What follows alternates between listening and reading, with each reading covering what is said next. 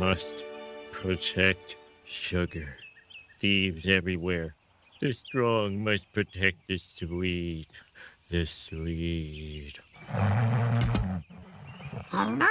In America, first you get the sugar, then you'll get the power, then you'll get the women. Homer! Huh? Homer! What? What? I want you to forget about guarding the stupid sugar. You're being completely paranoid. Oh, am I? Am I really? Uh-huh! Aha! Hello. All right, pal. Where'd you get the sugar for that tea? I nicked it when you let your guard down for that split second. And I'd do it again. Goodbye. You see, Marge? You see? Homer, when are you going to give up this crazy sugar scheme? Never! Never, Marge! I can't live the button down life like you. I want it all the terrifying lows, the dizzying highs, the creamy middles. Sure, I might offend a few of the blue noses with my cocky stride and musky odors. Oh, I'll never be the darling of the so called city fathers who cluck their tongues, stroke their beards, and talk about what's to be done with this Homer Simpson. Look, just get rid of the sugar, okay? No!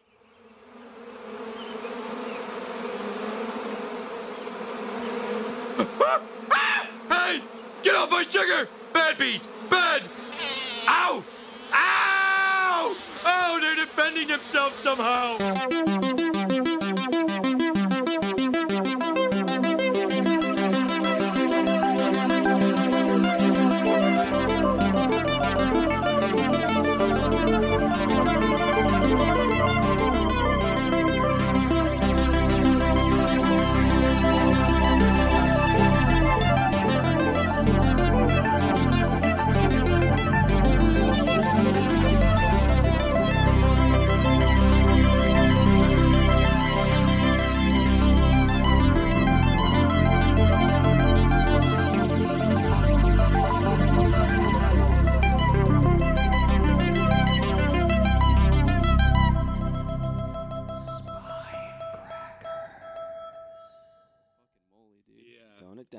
Yeah, Tone it you need to- We started recording at exactly the, the right moment. You guys missed the the fun half, which is the early. We got half. it all out. Right. Guess. Just shoot it all out before we you'll start recording. never you'll never guess what You'll- we invented basically. Yeah, no, Mm-hmm. it's. I'll give at- you a hint, Ridley Scott. look. Look on it. Uh, Oh. look for it on shelves near you soon. yeah, dude. Um, anyway, Hey everybody. hello. Spinecrackers Hello, here. Everyone. Spinecrackers podcast. Yeah. Another Yep. one Another one. is happening. This is we forgot to memorialize it last week. It's not really it doesn't matter, but last week was our 40th episode. Wow. So this Gabe, is You're like a clinging Happy girlfriend. 40th. this is episode 41. I know, I know. Hey, did you guys know that last week was our actually our 40th episode? Wait, this is our 41st episode? you forgot? Oh my god. This is our one month anniversary of having gotten ice cream at that one place one time. Yeah. you, you could say that the sum of all our episodes now is 41. That's true. If you add every individual one up, this is the 41st. You could say the sum is sum 41. Oh, Sum, the sum is shit. 40. Oh wow! How did I not pick up on that? that took a hot minute, dude. Because uh, my humor is so dry that it doesn't even come across as jokes Dude. 99% of the time. Can you please remind me of the Sum 41 song that I'm trying Cause to? I'm in too deep, deep and I'm trying, trying to keep up above. above in my head. That was one. There's a few. They have a, they a few others. Remember. They had a few other hit, hitters. There were probably there were only like two, right? That had the big. There's that one, and then there's um, there's Fat Lip, which is the one where they do a lot of rapping. Oh, that one guy who's like.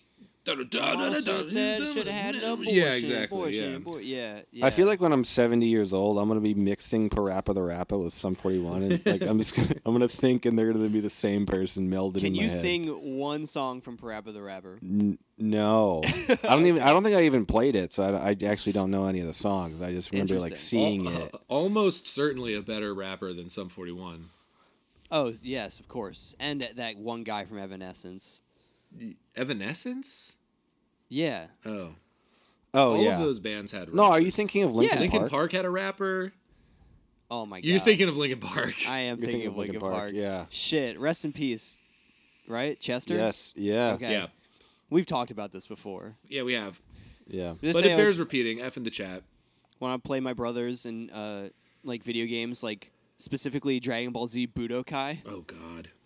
I uh, I would always be Krillin, and I do Destructo Disc and knock them off of the stage, and that's you know like sort of Virtua Fighter style, like that's how you could win. And then uh, I would sing. I tried so I tried so hard and got so far, but in the end it didn't even matter.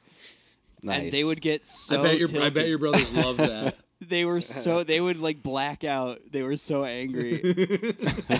that's that's classic brother behavior. short circuit them. yeah.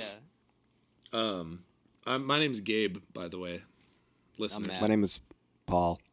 Paul. this is the Spine Crackers podcast. We said that at least already. We did say it. Yeah. we Yeah. did say. Um, And this week, first of all, hold on. Shout outs to what? you, listener. But uh, join our Patreon, patreon.com slash spinecrackers. Our Discord is up and running. Well, all three of us are on it. It's popping off. Uh, we're rising. Spinecrackers are unstoppable. Uh, We are the future. Subscribe to our We- YouTube channel, Instagram, Twitter. Don't get left in the fucking dust. yeah, we will Yep. stand atop the corpses of every person who's ever spoken about books. Period. That's right. and their You- backs will be broken. YouTubers. Except for those who've chosen to befriend us in a That's right. wise move. and if you're doing that, get in on it early. Yeah. because Yeah, once this because rocket have- leaves the station, it's no new friends, baby. Yeah, we only have. There's only five days left to subscribe to any of our stuff. and That's after not that, true. You can't. That's false. no. You have five days to subscribe to our YouTube channel. After that, never again. So We won't accept fans or anything. TikTok. That statement is not true, not true. Sorry. but uh, Satirical. but yes, do it soon. Tire. do it soon. The sooner the better. Sooner the better, really. so, Um, all right. Well, this week, I, w- welcome to Spinecracker's Middle School Edition. Uh, Spine Crackers Middle School After School Special not All you eighth, eighth on the graders out there, listen up. for all of our eighth grade fans out there. Yeah, if Okay. you're looking for some sort of I gotta defend notes myself. Wait, wait, wait. We haven't even said this what the book is. We haven't even said what the book Yeah, yeah, is. chill, chill, chill. This week, we're reading a legendary American author, sort of seemingly. Jason Statham. I feel like this man is. I love the flag. I'll have to transport the flag to the Washington D.C. Uh, correct me if I'm wrong. I don't know if you guys have this sense, but I feel like this guy is not very hip these days. He's kind of not like. I don't know. I don't see a lot of people talking about him or, or whatever. Maybe it's because it's all played out. But we're talking about Mr. John Steinbeck's novella. I think we can all. This is a discussion we've also had a million times. I think we, this is all. Uh, we can all agree this is a novella. This officially Yeah. is a novella. It is a novella. I'm gonna actually classify it as a pamphlet of a book Oh wow! Okay. because it's it looks like and feels like a pamphlet. I feel in like hand. pamphlets is are like political inherently. like it's it has to be like, informational. It's But I get- I know what you literature in the Paul. sense of like, yeah, a, a weird religious group will come to your door and be like, "We have some literature here for you. You can keep." And that's it's like- us doing it right like a- now. yeah, and it's like a folded thing. Yeah. Anyway, so we're reading John Steinbeck's novella from 1947, uh, The Pearl. Yeah. Mm-hmm. Yes. I'm gonna explain why we're reading this book. It's Paul's choice. It is my choice, but what happened this week was th- this wasn't supposed to be the week for this book, and Matt texted us That's on true. Thursday. Yes. And it was like, Fine, holy shit! I read, Out? I read. I'm putting, I'm throwing you directly under the bus, re- directly fine, under the fine. wheels, Matt. That's cool, man. um, so Matt read the Pearl instead, and was like, just "Oh shoot, I read, read the, Pearl." wrong book. Just fully read Yeah. the wrong book. I read the wrong book this week. So we were like, "Okay, let's just do the Pearl this week." And mind Um, you, we have a readily accessible Google Doc with all of the books with Yes. dates that we're reading coming up. So it's and pretty, Paul and Paul mentions easy. Paul. So here and Paul mentions the Pearl one time in our group chat. Yeah, Matt- and I didn't just say- jumps to the conclusion that that's the book we're reading this week Pearl, for some Pearl, reason. read Pearl, read Pearl. I'm sorry if my mind is a steel trap that just takes something All I- in and never lets go. All I wrote was I got the Pearl today.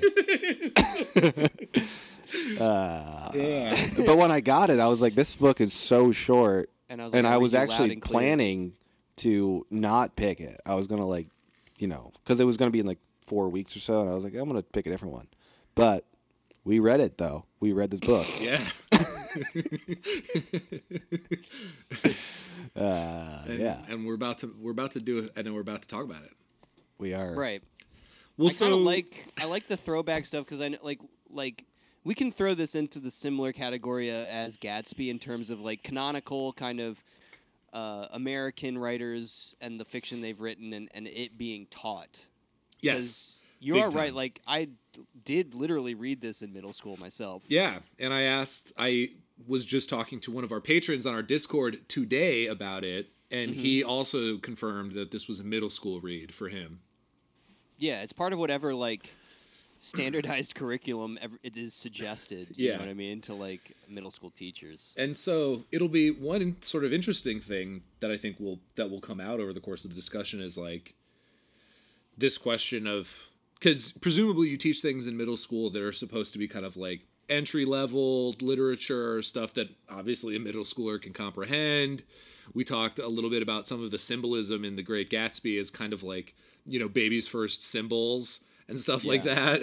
Right, and so it'll be interesting to sort of talk through like where this book might fall on that kind of spectrum. Um, Well, pedagogically, it's kind of it could be an interesting thing to just discuss as like, yeah, maybe in terms of why it would be placed right.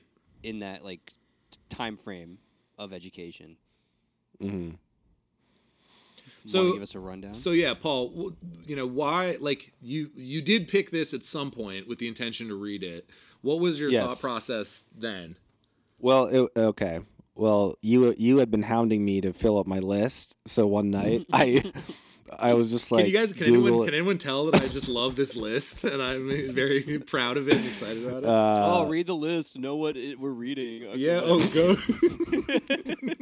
So after like you know two weeks of you telling me to do it, I was like, oh shit, okay, I'm gonna do it tonight. And I just Googled a bunch and filled up a few good books, I think, in my other picks. And I moved some around, and this was just happened to be one of them. I was like, I was googling, you know, like less than 200 page good books, and this was just on a list. So that was basically oh, it. Hell yeah. I mean, the other, I also have never read any Steinbeck. I didn't read this in middle school, and I, I didn't even know what he had written, but I was like, I've heard that name before, so I should read one of his books. You went by the numbers, 200 or less. Just going chalk. Yeah, and it ended up being like 90. it's definitely I didn't under even look. 200. yeah, and so it's right. Yeah. Yeah, I do yeah, just want to say, dude, our uh, one more point about the list. We have I am- I am very proud of the list of books that we've read and have coming up. It's diverse as shit and it's good. So, shout outs to us. yeah. All right. Yeah. Yeah. Yeah, good point. We're great. so we've gotten the sort of the background about why this are you suggesting sort of unlikely and somewhat regrettable choice is occurring Um, no. Yeah, yes. I think Matt's Yes, just. Matt's trying to defend his choice last week. His choice to to just read, go ahead and read. listen No, no, no. I, I mean, mean, the last book we read. That we, Oh, that okay. None of us Oh, yeah. Yeah. But we had fun It was fun. and that's okay It was fun. and it's the friends we I- along the way That's right. okay I love to hate, and I hated that book. It was fun to hate it. right So, what the hell is this book about, Paul? This book's about a guy. I mean, it's it's about an, an evil pearl that basically comes out of the ocean. It's a giant evil pearl, and Are it saying wreaks it- are you- havoc in the town. And uh, people die. A baby dies, and people learn life lessons along the way. Um, Are, you- are you saying this book It's a has, horror novel, Are you for saying it has sci-fi elements? definitely sci-fi elements. I mean, it's a it's a classic horror novel, right? Am I right? It's spooky. I mean, it comes right out of the ocean. Yeah. Um, Yep. I don't know. I don't really even want to freaking talk about the freaking. Uh, it's really, it's really just a cut and dry story about a guy who uh, he's a poor man with a family, a wife and a baby, and I don't know his. Takes place in. Is he a in- fisherman? He's a fisherman. Spain. He's yeah. it- well, no, it's like La Paz. It's like Baja, like Cal, like southern, Mex- the southern Mexico. Baja Peninsula in Yeah. Mexico. Oh, okay. La, La Paz, which I thought it real was Mexico, but when I read the back, maybe I read it wrong. Yeah, I read it wrong. it does play. Yeah, you're right. It's still called Um, California, but it's a Mexican territory. It's like, uh, yeah, it's Yeah. a little confusing. it's the southern Baja Peninsula. Right. But it is Baja. technically one of the few stories that doesn't take place in California in Steinbeck's oeuvre, Co- uh, uh, ooh, ooh, oeuvre. in his egg, in his egg of Yeah. work. His pearl of an egg. Yeah. Ooh. We're already getting into some deep connections. Do you think the, the pearl goes in someone's ass? oh, Do you Jesus think it goes Christ. in the bar? No one thought about that when they were, and he was hiding it from the, from all the greedy people in the village. Yeah, It could have gone in his ass. Or maybe that's why they wanted it. Yeah, yeah. It's smooth as hell. Definitely that creepy, sweaty doctor. That's why he wanted it. Well, Yeah. this is this reminds me of the joke I, I told you guys in my the text and no one responded about when I was reading the book after like ten pages. I was like, I'm just going to substitute the word dildo with the pearl to make this more enjoyable, and it's it's It really funny. It did work. it did it work. It works. works for every sentence. It mostly works. Yeah. Yeah. If anyone's reading The Pearl and is in middle school or, or just reading it, just That- call it the dildo. That one's every for our middle school audience for sure. yes, For sure. definitely. Um, okay, well, yeah. Do we want to do any more plot de- exposition than that, or There's so little? I little mean, like it's uh, it's a folktale. Matt said you, it's kind of based on a Mexican folktale, right? I didn't know that. but Yeah. it reads like a folktale. I don't know how widespread it's or like widely known or popularized it was because it's. I, so I didn't I didn't fully like do a deep dive on it, pun intended. Uh, for the pearl of for wisdom? the pearl of wisdom about whether or not this folktale was like legit, or was like, or or it could just be a very colloquial and like parochial kind of story Parochial. Very parochial. It's very specific to that region, which apparently Steinbeck went to, and um, yes. like he basically just heard the story and liked it a lot, and uh, Okay. it- that's what it uh, that's what it says very loosely. And so Hmm. you know who knows who told it to him or whatever, but yeah, Well, so yeah, so this is actually um I have like so so yeah, so Steinbeck was very interested in uh like marine biology and like um what's it fucking called when you study plants? uh, Arbot no, Like holy shit, Botany. botany. Botany. Botany. Thank you, Paul. Sick. Um, he was interested. You know, he was sort of like a, a pseudo like naturalist, and he was very close friends with a guy named Ed Ricketts, who was, I think, professionally some sort of marine biologist or something like that. And um, Ricketts serves as the inspiration for a number of characters through Steinbeck's book. But they went on like a basically like a walkabout. Ricketts took Steinbeck on one of his sailing trips to various places, you know, in South America and Central America and stuff. And um, they wrote a book about it together called The Sea of Cortez, uh, right? Which is, um, and that that's that book is where Steinbeck first relates this kind of folk tale about the guy, a guy who finds a pearl. And I actually think it might just be worth reading because it's it's literally like two paragraphs. It's very short um, and it kind of it- it's interesting to think to see the ways that that story differs and overlaps with the actual novella that Steinbeck wound up producing. and it's fun to just have like uh, that that meta story about l- hearing the story and how stories themselves kind of like simmer and Yes. change and like yeah. So yeah, yeah, go for it. All right, so I'm just gonna read it. So this is this is from of Cortez, um, and Steinbeck and and Ricketts are uh, visiting sort of are, are in and around La Paz. Um, And as in all concentrations of natural wealth, the terrors of greed were let loose on the city again and again. An event which happened at La Paz in recent years is typical of such places. An Indian boy, by accident, found a pearl of great size, an unbelievable pearl. He knew its value was so great that he need never work again. In his one pearl, he had the ability to be drunk as long as he wished, to marry any one of a number of girls, and to make many more a little happy too. In his, in his great pearl lay salvation, for he could in advance purchase masses sufficient to pop him out of purgatory like a squeezed watermelon seed. In, ad- in addition, he could shift the number of dead relatives a little nearer to paradise. He went to La Paz with his pearl in his hand and his future clear into eternity in his heart. He took his pearl to a broker and was offered so little that he grew angry, for he knew he was cheated. Then he carried his pearl to another broker and was offered the same amount. After a few more visits, he came to know that the brokers were only uh, were only the many hands of one head, and that he could not sell his pearl for more. He took it to the beach and hid it under a stone, and that night he was clubbed into unconsciousness, and his unconsciousness and his clothing was searched. The next night he slept at the house of a friend, and his friend and he were injured and bound, and the whole house was searched. Then he went inland to lose his pursuers, and he was waylaid and tortured. But he was very angry now, and he knew what he must do.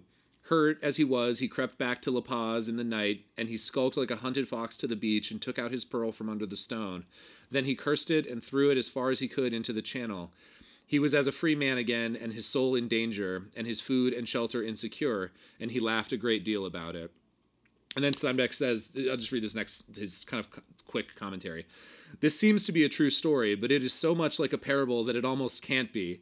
This Indian boy is too heroic, too wise. He knows too much and acts on his knowledge. In every way, he goes contrary to human direction.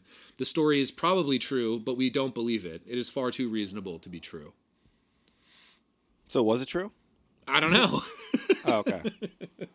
I, I, That's his I- I- fascination. I have a feeling he probably heard some sort of story like that at some point. It's a very good summary of the plot points for the most. yeah, why part. didn't we just read that? We could have just read that. The whole Plot- book. Thank you for joining book. us. We actually just read you the whole book. Bye. yeah, bye. Basically. I, I do think, and we can get into this, I think there are a lot of important differences thematically between that story that I just read you and the actual Pearl, the novella that Steinbeck produced. But that, we can get into that a little bit later. Yeah, I mean, basically, you know, the most. I don't know what what would you call it? Like the the, the most uh, surface reading would be just that uh, a kind of like money is the root of all evil sort of tale, but you know, with an valuable object and uh, the Yeah. woe it brings upon these people as uh, uh, you know, I guess specifically like this uh, poorer family who's a, a bit naive at first about uh, their good fortune Yeah. in receiving all this great wealth instead of like what happens in reality, which is that a, a bunch of envious and violent, devious people who uh, come out of the woodwork. yes. hmm Yeah, that's like the surface level, and then my my take almost immediately was like, why did if you win the lottery, why do you why would you shout it to everyone in your town as soon as you like get the ticket? Like he he gets the pearl and out of the clam or whatever, and gets into his boat, and he's just like. Pearl! I got the fucking biggest pearl! And like everyone knows immediately. And I read that, I was like, dude, you probably don't want to broadcast that to Was there Everyone. I was trying to remember. do, do, do- is there ever a scene? People try to steal the Willy Wonka's golden ticket from Charlie, right? At the beginning of Um, that story. when he when he no, first he's almost gets it. bribed by. Oh yeah, Oh, someone tries to bribe him out of it. That's right. That's right. Yeah, yeah, Slughorn. yeah, Slughorn. right. anyway, that just crossed. but he my ends up working for for Willy. Yes, that's right. it's a test of character. Yep. Yeah. Um. So yeah, you're right, Paul. So so this guy, this pearl diver slash fisherman, whose name is Kino. Um, there's basically like five, four characters that are named, I think, or five. There's Kino, the guy that finds the pearl, this pearl diver fisherman, his wife Juana, their child Coyotito, Puppuccino. Kino's brother Juan Tomas, or is it is it is it just Thomas? Yep. I- Yeah, it's Juan Tomas, I don't know. Juan Tomas, yeah. Um, And then his wife Apolonia, who's not really a major character. But I think I don't think anyone else in the story is name gets a name. no, it's just No. their like kind of profession. Yeah, so it's a very kind of small cast of characters, which fits with the sort of, um, I, I want what's the what's the term for? It's not parabolic, but but like I was thinking that word parable too. parable esque. The parable. But the par- well, but, but I want to use it as a as an adjective, right? Like it's the the, the parable like nature of this. Let's just story. say it's para, parablotion. Okay. Um, which so I think it fits, right? It's a small cast of characters, sort of simple, sort of direct plot, right? And I think you're right, Matt, that the kind of obvious and so like okay, so yeah, he gets the pearl. Various people try to take it from him, and he he then goes to attempt to sell it, and is sort of uh, cheated, presumably by the pearl buyers. There, which is there's like three of them in his small town. He's like conspiratorially stonewalled by Um, Yes. like a faction of Right. Well, of yeah, you- we to appraisers. But they but they all work for the same guy, right? The pearl buyers Yeah. all work for one guy, and they kind of consp- pres- who we never meet. Well, I think- sort of I- this. I think what's important if you're going to discuss a parable, right, is is is to stick in this case really strictly with you know the the the sequence of events as Yeah. they happen. Uh, so before that, there's we got to do this stuff before the pearl, I would say, or like you know who who are Juana and Kino and like Okay, yeah, you know, because I, I feel like at, in in this story in particular, there's just sort of like this uh, broadening of the wider world, but it never ceases to. It just increasingly becomes more and more threatening. yeah, Like as the uh, the scope that the pearl opens up at first seems like this like beautiful sunset vista of their lives from now on forever being cushier and, and all these opportunities and doors opening.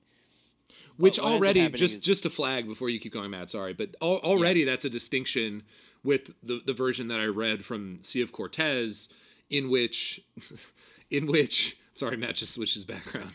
Um, in, no, it's funny. In which, in, in the one that I just read, the guy who finds the pearl only cares about it because he wants to get drunk and like fu- have sex, right? Right. But in, thi- in in important this change. in this story, Kino wants the pearl, and he sees visions of his son becoming educated and him being able to have a, a, a proper wedding for him and Juana, and so on and so forth, and So buy and, and buy a rifle, which is like one of the big material things he wants to buy. so like the, the the big the first big change in in that then would be the fact that the main male character is now a husband and a father. He's got a family. He's got he's still poor.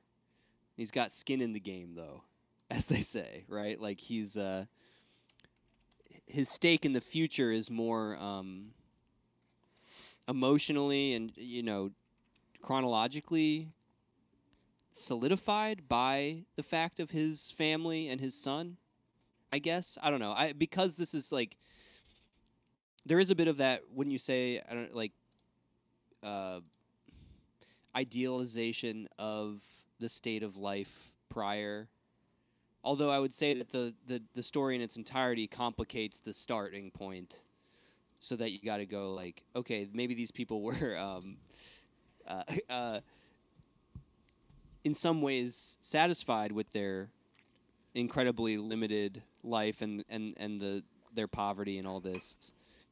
But they do kind of in the course of the book, in the novella, in the parable, kind of run into the what, the cause and the of the perpetuation of their situation obliquely.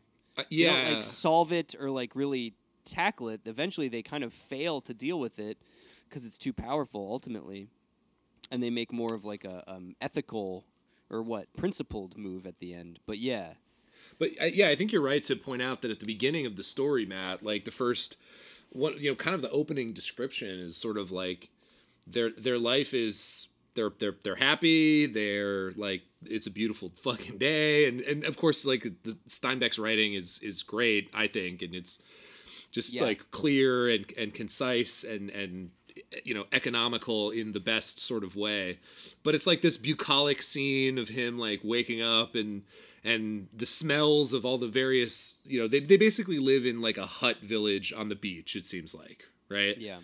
and then there's Yeah. a small town of La Paz nearby. Um, but all of the scents of the people making their their corn cakes in the morning, and the sounds of people getting up, and fires starting, and da da da da da. And it, you're, I think you're you're right, and it's important that that's presented as as like a you know th- things aren't so bad for them starting off at least subjectively right like obviously they're poor obviously they're you know probably like ob- objectively like oppressed and stuff in various sorts of Oh, ways yeah, totally. right but they themselves don't necessarily feel the like um pressing like any sort of like pressing misery or anything like that it seems like Well, that's why I mean I think that's why it fits into like the eighth grade reading level category so well. Is that like it does come across kind of like a shallow interpretation of these of these people. It, it is like how Matt said before. It's kind of like a surface level story. Like he doesn't dive into many themes. The themes that are presented are are very clear to me and kind of basic and there there is kind of a juxtaposition I think between Steinbeck's ability to write. Like I haven't read any of his other novels, but his writing is really great. Obviously, I mean he's a classic American writer. He's American, right? Yeah. Yeah. Um, but so yeah, I haven't read any of his other novels, but the simplicity of this kind of reminded me of like a. I was kind of thinking of like a like a painter being like an amazing painter, like maybe, and they only paint like daffodils or something.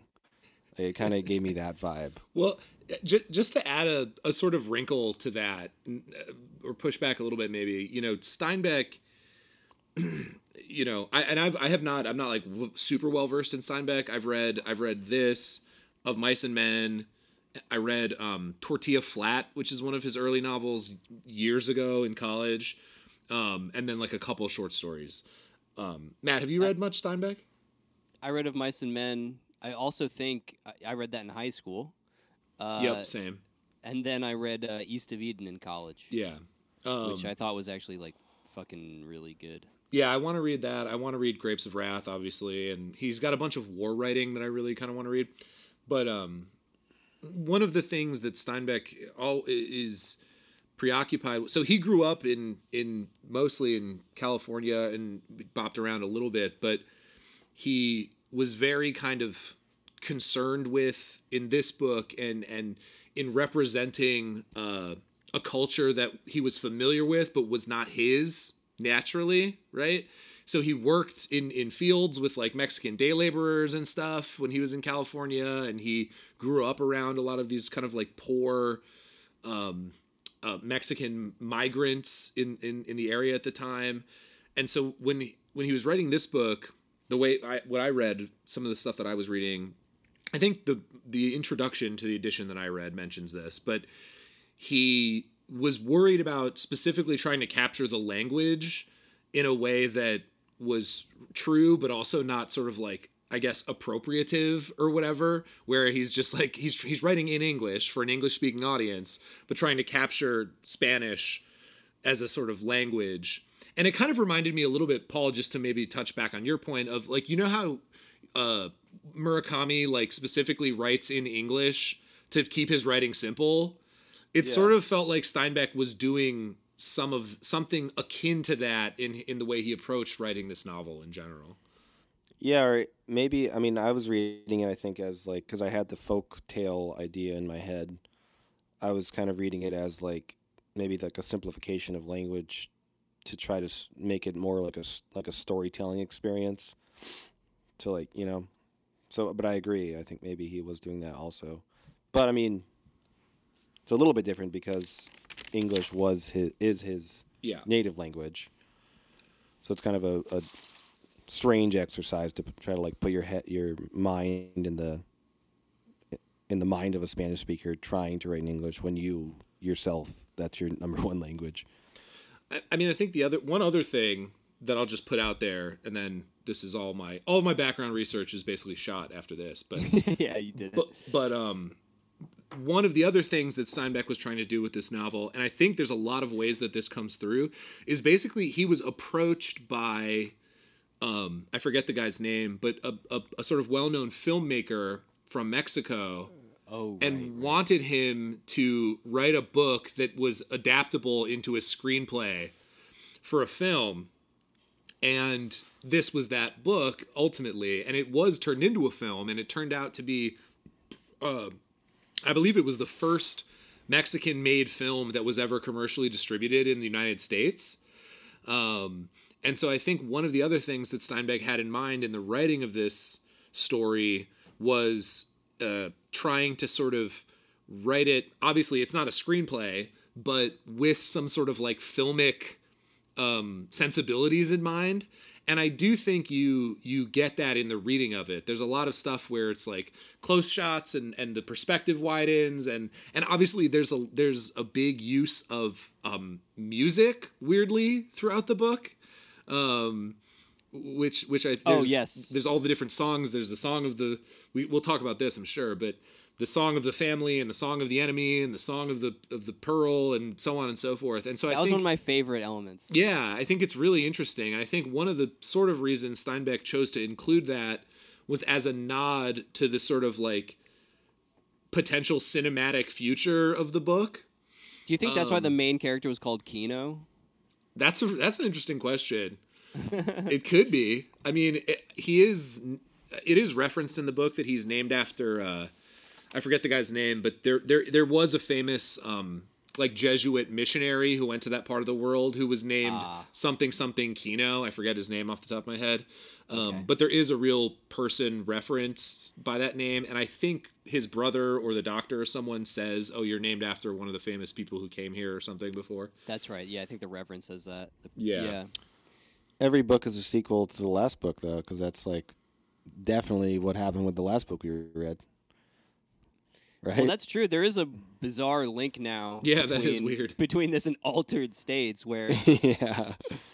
there is some kind of like, uh, I mean, the, because there was eventually a film, correct, as well, right? For this, for the Pearl, there's been a For the Pearl. maybe two, including one that was was the one. Did they actually do the film? They did the film. They did the film, yeah, yeah. yeah. I think the Yeah. film. I think the film came out the year after, or in in forty eight or forty nine after the. And or- Gabe, I was listening, Matt. and You weren't. Gabe said that uh, it was the first Mexican made or like funded movie that came out in America. I listened. Yeah, true. Oh, I'm sorry. I'm not. I'm a piece of shit. I'm not. What were you googling? yeah, fuck? yeah, actually, literally, yeah. You were Uh, googling. well, that's interesting. I mean, I actually really want to watch that now because this definitely has the, uh, you know, like the bicycle thief or something. Like it has like that kind of potential filmically. So I, but again, you don't hear it mentioned in the same breath. So I wonder if it's, uh, I wonder how it is as a movie. yeah, I don't know. Yeah, so, so the movie actually it came out the same year that the book dropped. He wrote he wrote, he was writing this in 1944 and 1945, but Damn. they they waited to release it until the movie was complete. So they released this a- alongside the film, which was directed by Emilio Fernandez. Um, and now So people go. think it's so cool when they like make a comic book to go with the Matrix movie or something, and it's like, wow, I'm re- I'm I did a video game to go. You know what I mean? It's like, Steinbeck did it first. you want to talk about a full simultaneous multi-platform multimedia release. Steinbeck did it first. Holy dude. shit, that's pretty. That's actually- Yeah, about a That's pretty cool. about a pearl too. How fascinating. yeah. Well, Gabe, you were saying he's, you know, he was somewhat ec- ecologically minded and, and kind of interested in, in Yeah. local ecology and just sort of a, a, an amateur naturalist and whatever. Uh, so I think, right, like him going to Baja and, and by the time even he got there way back in the 40s, it was already kind of tapped out, correct? Like the pearls had been harvested or, or no, I don't know. Like I mean, I don't know. I don't know enough about the the. I mean, certainly it was. It, I believe that it was already sort of being, yeah, being exploited for sure. I don't know. I don't know how long that went on or where, like this time period falls in that, but uh, it had definitely started. But the the description even in in uh, in that excerpt you read, that sort of two page excerpt about like, what is it? The roving. What was it? What was the description? It was like the, like any place with like natural wealth, like Yes. great evils settle upon it. You know. Yeah. their- So uh, yeah, r- right at the beginning, um, it says the the Gulf and Gulf. I didn't read this part, but this is like two sentences before. The Gulf and Gulf ports have always been unfriendly to colonization. Again and again, attempts were made before a, a settlement would stick. Humans are not much wanted on the peninsula. But at La Paz, the pearl oysters drew men from all over the world, and as in all concentrations of natural wealth, the terrors of greed were let loose on the city again and again. Yeah, and you think of like when you when I think of parables, I think of the Bible. I think of Jesus basically, and basically the the, the method by which he Amen. he im- he imparted wisdom. Right was oh my God, Amen. Peace be with you. Say it back. Judas Priest. What? Peace be with you. I said peace Is be that a with Catholic thing? I, don't, you. You gotta say and also with you. And, and also with you. I didn't know that. I Also with wasn't raised Yeah. Catholic. Thank you, Jesus. Um. Thank you, Jesus. So I, I think of it in that in that way, where right, yeah, there's like a there's an ethical, right? There's an ethical thing being imparted. A Yeah, parable has a very specific definition definition as like a non-metaphor. What is it like? There's like a non-metaphorical aspect to an ethical lesson being imparted, Yeah. where there's not like something isn't something else. It's all told in a kind of somewhat realistic thing. There's not a tree that secretly stands in for like man's beneficence or something. Right, right. Um, well, uh, it's funny you mentioned that, Matt, because there is th- there is actually a biblical parable that you know it's unclear if Stein how how directly Steinbeck ba- like r- related that to this, but certainly he would have been aware of it. But in the Bible, in the book of Matthew, there's a, a parable that's called the parable of the pearl. And Really? yeah, and And it's my name. it- yeah, that's The, right. the Book of Matthew. Yeah. Whoa. Ma- yeah, Matthew Matthew 13, 45 and 46. Um, and it's basically it goes again, the kingdom of heaven is like unto a merchant man seeking goodly pearls, who, when he had found one pearl of great price, went and sold all that he had and bought it. And the idea is apparently, and I'm not a I'm not a biblical scholar, but it's about trying to illustrate both the the the in less value of material wealth in comparison to the glory of heaven, basically, right? Well, I mean, Steinbeck was a pretty, I think, a pretty hev- uh, if not practicing, at least heavily influenced, sort of culturally Episcopalian. He he was. Uh, I mean, th- there's a reason why also in this book, like the the church is kind of the first, the first person to kind of lean heavily on Kino. Like it's the first, it's the first nominal good in the life of the commu- local community on the beach that is in fact an oppressor in a way i would say. Right? Where the church father is like kind of like oh kino's going to pull in a bunch of money.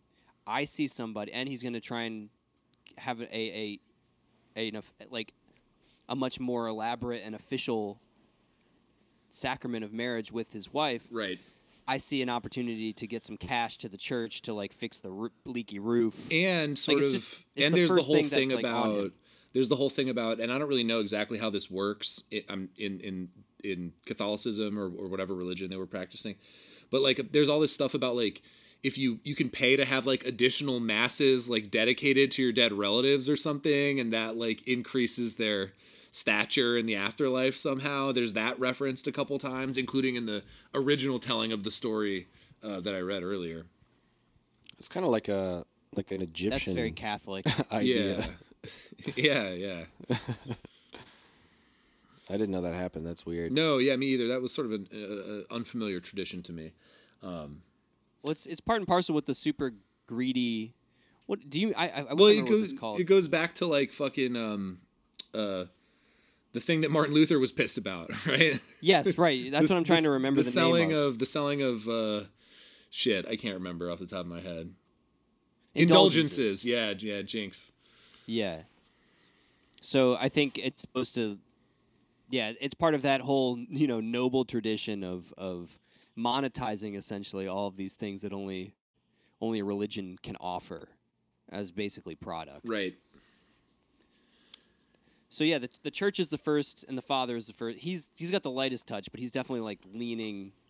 He's definitely breathing on fucking Kino's neck. Well, and he about also he also sort of does the thing where he's like, "Up, you know, hope this doesn't make you turn bad, right? Like, hope this doesn't make you a bad bad religious guy now, buddy. You better fi- implicitly you better get rid of it and use it for good stuff pretty quick.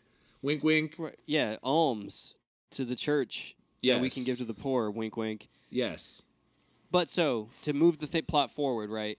Like the the cata you know the catalyst the catalyzing event the, the the thing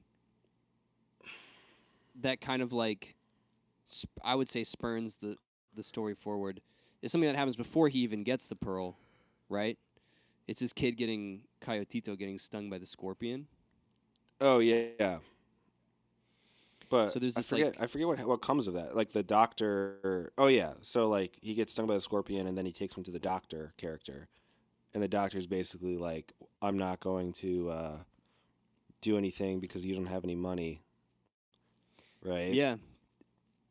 It sort of spurns the first like um exit from the super familiar womb like world of the of the just the local village. There's a, like this harmony and there's like you get your first sort of descriptions of like the song of the family and then like the scorpion comes down and then the song of the enemy starts playing and you know, Kino he tries to kind of like samurai chop or, you know, karate chop the fucking scorpion off of the the bassinet and it it stings the kid. And uh yeah, it's just kind of like Juana kind of speaks the unspeakable and she's like, We're gonna take Coyotito to the doctor in Mhm. town. And everyone's like, Oh Yeah. my god, like the doctor wouldn't even touch one of those poor folk. And that's like the first like they're finally like uh breaching class you know, uh th- th- class distinctions here and and and and doing the uncouth by asking for help where they know they're probably not going to get it and indeed they they don't Yep. just to prove a point for later on so like this is all before the so this is like why when the pearl is, is first discovered like after this incident of being turned down by this like shitty fat fucking like lazy doctor who just wishes he could live in his Par- parisian flat again like he was in his 20s i, I love that whole Yeah. p- part Yeah. of the book where like they're describing the doctor they're describing his uh, eyes as being couched in pouches of fat Yes. like little slits and just thinking about Paris and like even in the Steinbeck is even just like in the book like the doctor is romanticizing Paris. Like he lived in a small room and his girlfriend was ugly. And uh, it just it just like wasn't that good. But this guy is like eating like chocolates and just wishing he weren't in this like you know in the boonies basically. So he turns he turns the family down and then when they f- they find this pearl and that's the first real like i would say like the, the, the church father he's he's got an angle but he's not doing anything. You know he's still basically a good person. He's just like anybody he just sees a little uh, opportunity to you know beautify the church and uh, fill the coffers a bit. But like the doctor is the first person who you can insinuate is out to hurt them and Right. does and like scams them and then probably sends somebody to steal the pearl afterwards. Yeah, the whole because because I thought the doctor, the whole scene where the doctor comes ultimate after he gets wind of of Kino finding the pearl, where he's he sh- sort of shows up and is like, oh yeah, I'll treat your kid scorpion bite now, and then. And then I, be- I believe the implication is like actively poisons the kid in order that he can come back later to cure the poison that he gave the kid. Yeah the doctor is evil and he the kid is actually already going to be fine it's Right. insinuated. Like the kid was actually going to recover Yeah. and the doctor like gives the kid poison to make him look sick. Yeah. And then he waits an hour and has like a cup cup of coffee and eats a piece of chocolate. And then he comes back and is like i got the cure. And it's just faking. He's Yeah. made the kid sick. It's Mun- it's munchausen by proxy kind of or something like that you know And once again, this It's is a failure evil. of Kino because, like, as a father, wouldn't you just immediately suck the poison out of your son's body? Well, Juana From Juana the- does Juana that, did that. at the beginning Yeah. as soon as he's But stunned. Kino should have should have done it. Oh, she does it like immediately. I don't yeah. remember.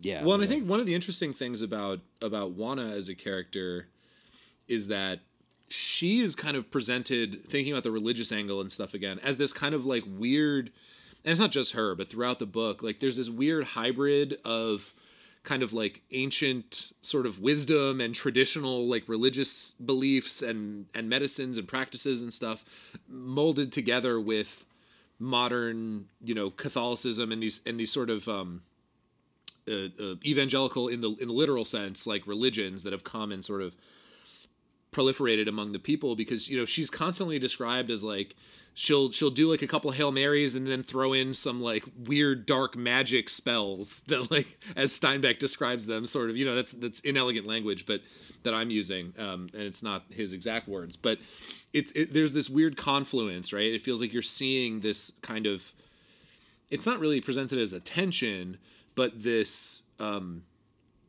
admixture of these various kind of histories and approaches to things like religion and medicine and morality. So things are already like complicated in a kind of modern way already. I had a chunk But that like I just wanted to mildly read that- complicated though. Oh Go yeah, ahead. not not Would say certainly again, not Paul? like I just said it's just like uh, I mean, for the time that he wrote this, I know it's a parable, but everything it just seemed like mildly controversial or complicated, even for the time, like uh, very tamely controversial. But go, yeah, go ahead, Matt. Sorry. yeah. I mean, yes, definitely not. Uh, I, I think it's there's like a loss of innocence that happens, uh, where yeah they're never gonna be able to have what they had before, and that's partially in some ways a good thing by the end of the book, because they're recognizing now some of even if even if it's like col- yeah, uh, parochial, like some just the local evils around them. So they're not going to be able to have this state of innocence, but that innocence was, um, I don't know. They they lived in it, but but it was just a genuine state of ignorance. Like they didn't see how they were being exploited. Uh, but anyway, let me just Yeah. read this this chunk. So this is like uh, the what is it? The doctor, like the doctor, the doctor is is is now getting wind that they've found a, a really big ass pearl, and he's like, oh, and he's sweating, and his eye pouches are sweaty. The news came to the doctor where he sat with a woman whose illness was age, though neither she nor the doctor would admit it. And when it was made plain who Kino was, the doctor grew stern and judicious at the same time. He is a client of mine, the doctor said. I'm treating his child for a scorpion sting. The doctor's eyes rolled up in their uh, in, up a little in their fat hammocks, and he thought of Paris. He remembered the room he had lived uh, in there as a great and luxurious palace, and he remembered the hard-faced woman he who had lived with him as a beautiful and kind girl, although she had been none of these three. The doctor looked past his aged patient and saw himself sitting in a restaurant in Paris, and a waiter was just opening a bottle of wine. The news came early to the beggars in front of the church, and it made them giggle a little with pleasure. For they knew that there is no almsgiver in the world like a poor man who is suddenly lucky. Kino had found the pearl of the world. In the town, in little offices, sat the men who brought pearls who bought pearls from the fishers. They waited in their chairs until the pearls came in, and then they cackled and fought and shouted and threatened until they reached the lowest price the fishermen would stand. But there was a price below which they dared not go, for it happened that a fisherman in despair had given his pearls to the church. And when the buying was over, these buyers sat alone with their fingers played restlessly with the pearls, and they wished they owned the pearls, for there was not many buyers really. There was only one, and he kept these agents in separate offices to give a semblance of competition. The news came to these men, and their eyes squinted, and their fingertips burned a little, and each one thought how the patron would, uh, could not live forever, and someone had to take his place, and each one thought with some capital he could get a new start. So it kind of just like runs the gamut of like the news of the pearl creating an idea for basically like a scam and, and, and, and an angle to benefit themselves of like all class of people. Right. And I, I just love that. I, I think the the description of the pearl buyers, and of course they come back later when Kino actually tries to sell the pearl, um, is so just like it, it's it's such a just savage critique of capitalism. Just the sort of just like Yeah. There's there's the appearance of all of these buyers doing doing their competition and who's Right. going to outbid the other but but Just free but market, behind dude. them and of course we have no idea who it is we never meet this person there's just one guy that's buying all the pearls Right. Yeah. But it, it it is hard to relate to that level of capitalism as a metaf- like a metaphorically like in accordance with anything today though. Like I mean, what i don't really i don't i don't agree with that Well, I mean, in terms of just like a like a, a found good, like I can't really think of any. Maybe I just am dumb, but I'm I was really just thinking of like the lottery having this kind of a like I imagine Kino winning the lottery in his town, but I was trying to think of like what other places in the world kind of have this like found good lottery thing. Well, I, I don't think of it in in so much the, the sense of like a found good that you're trying to sell or something. It, it, it, in in modern capitalism, it's not that there's one buyer so much as that there's like one seller.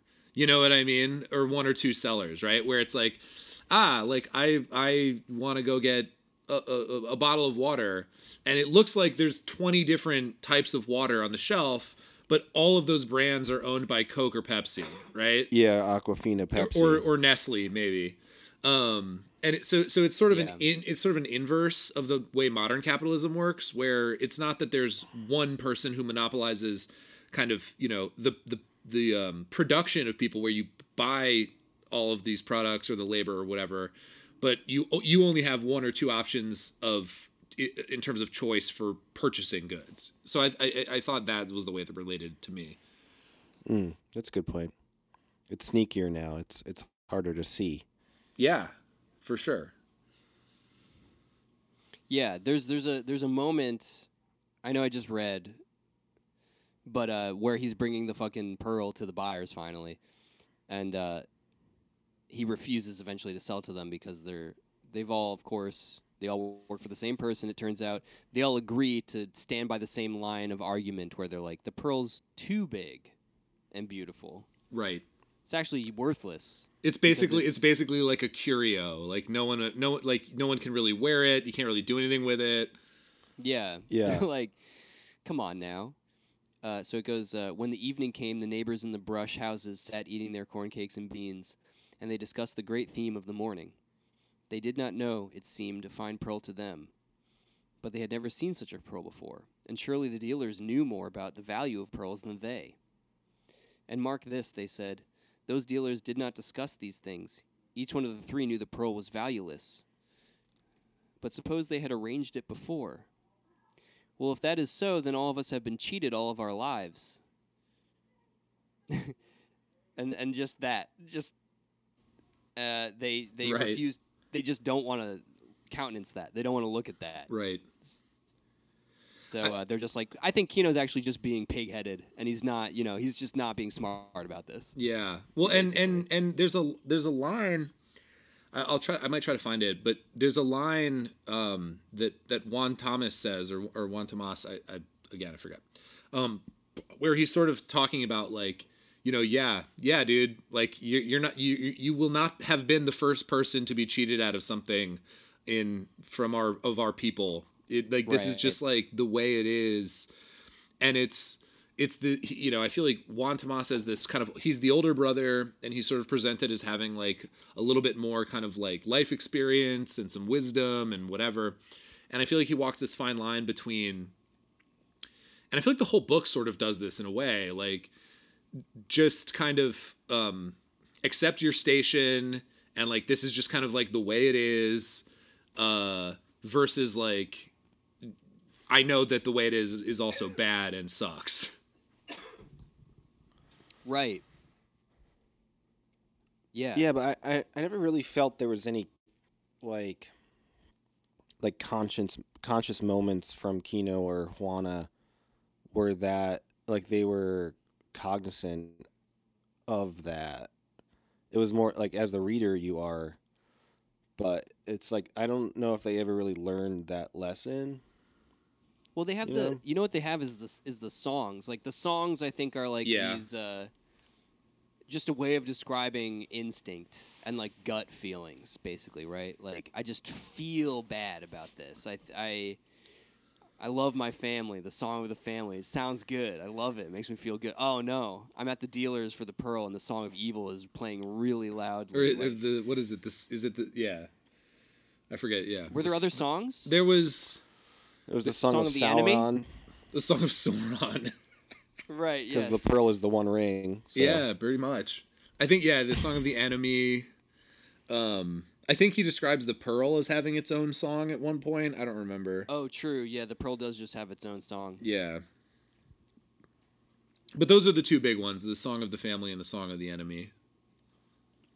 But yeah, they just I think those are just sort of a uh, a kind of intuition based wisdom that It's- I think Kino does vibes. possess.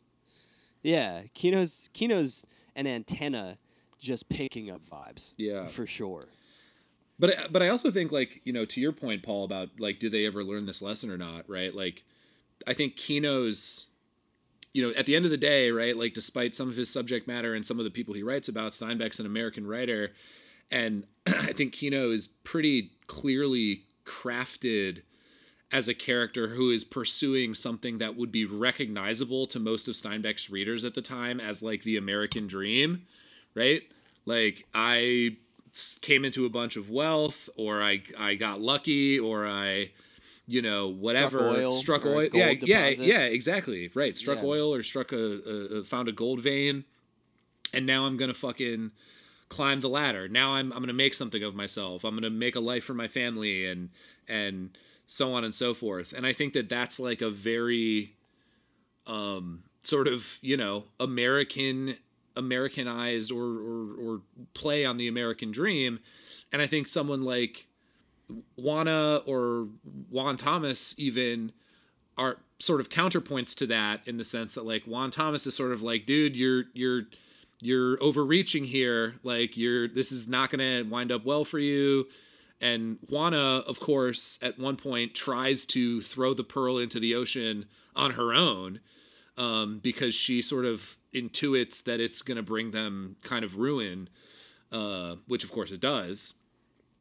And and so I think that there's like this interesting, I don't know, triangulation between those three characters about the way they orient themselves towards, you know, this kind of American dream narrative that Kino is is creating for himself.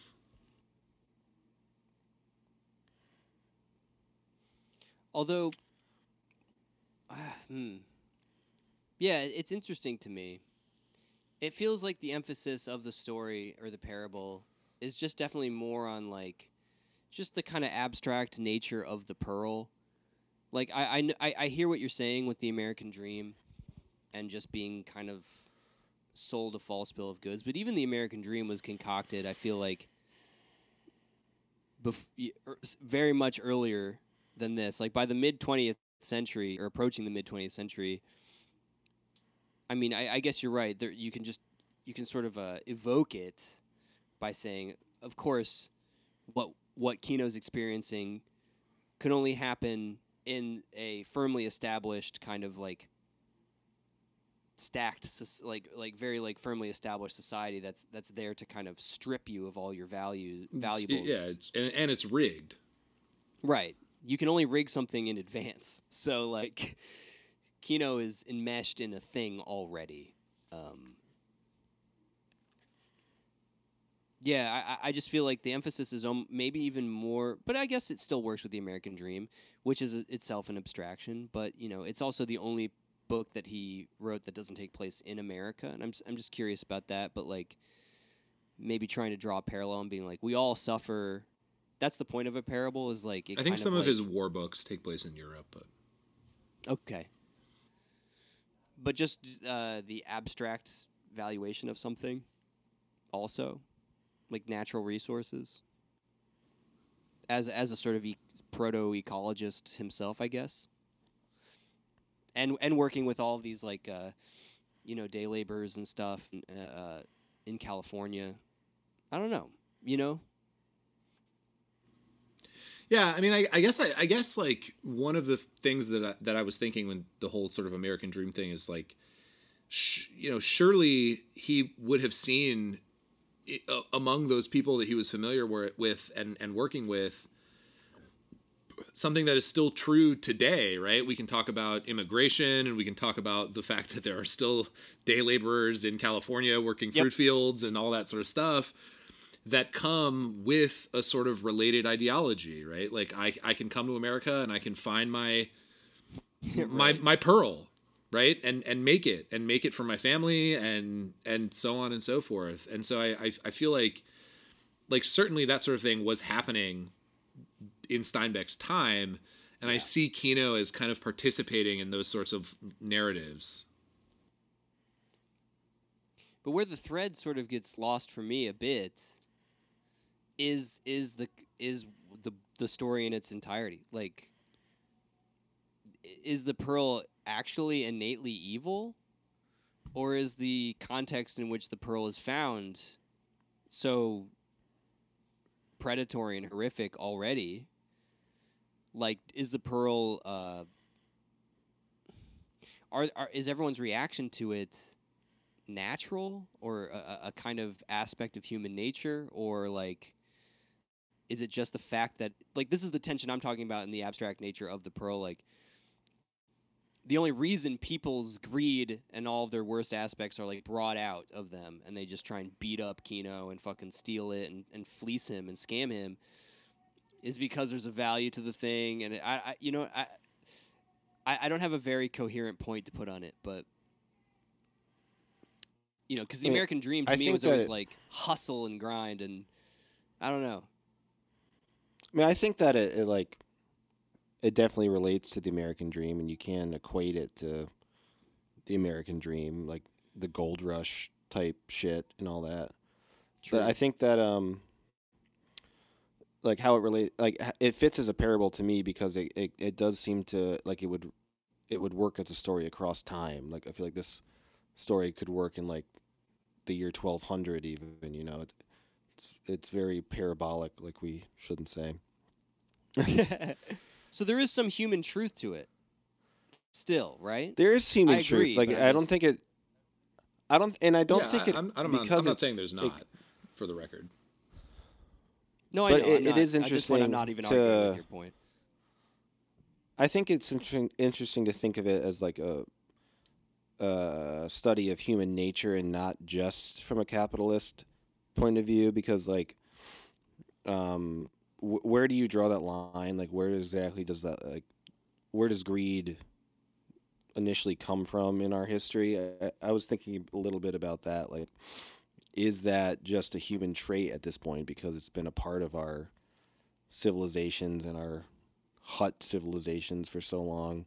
Is it human nature solely or is it just like a part of a history of of societies that don't necessarily work because there is this evil that can be inserted um, into it by something like a pearl or gold or you know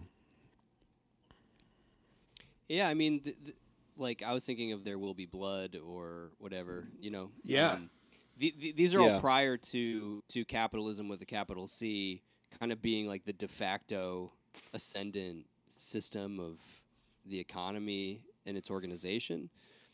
Uh, cap- yeah, capitalism is is is actually like as it exists now, like right, a pretty pretty recent thing.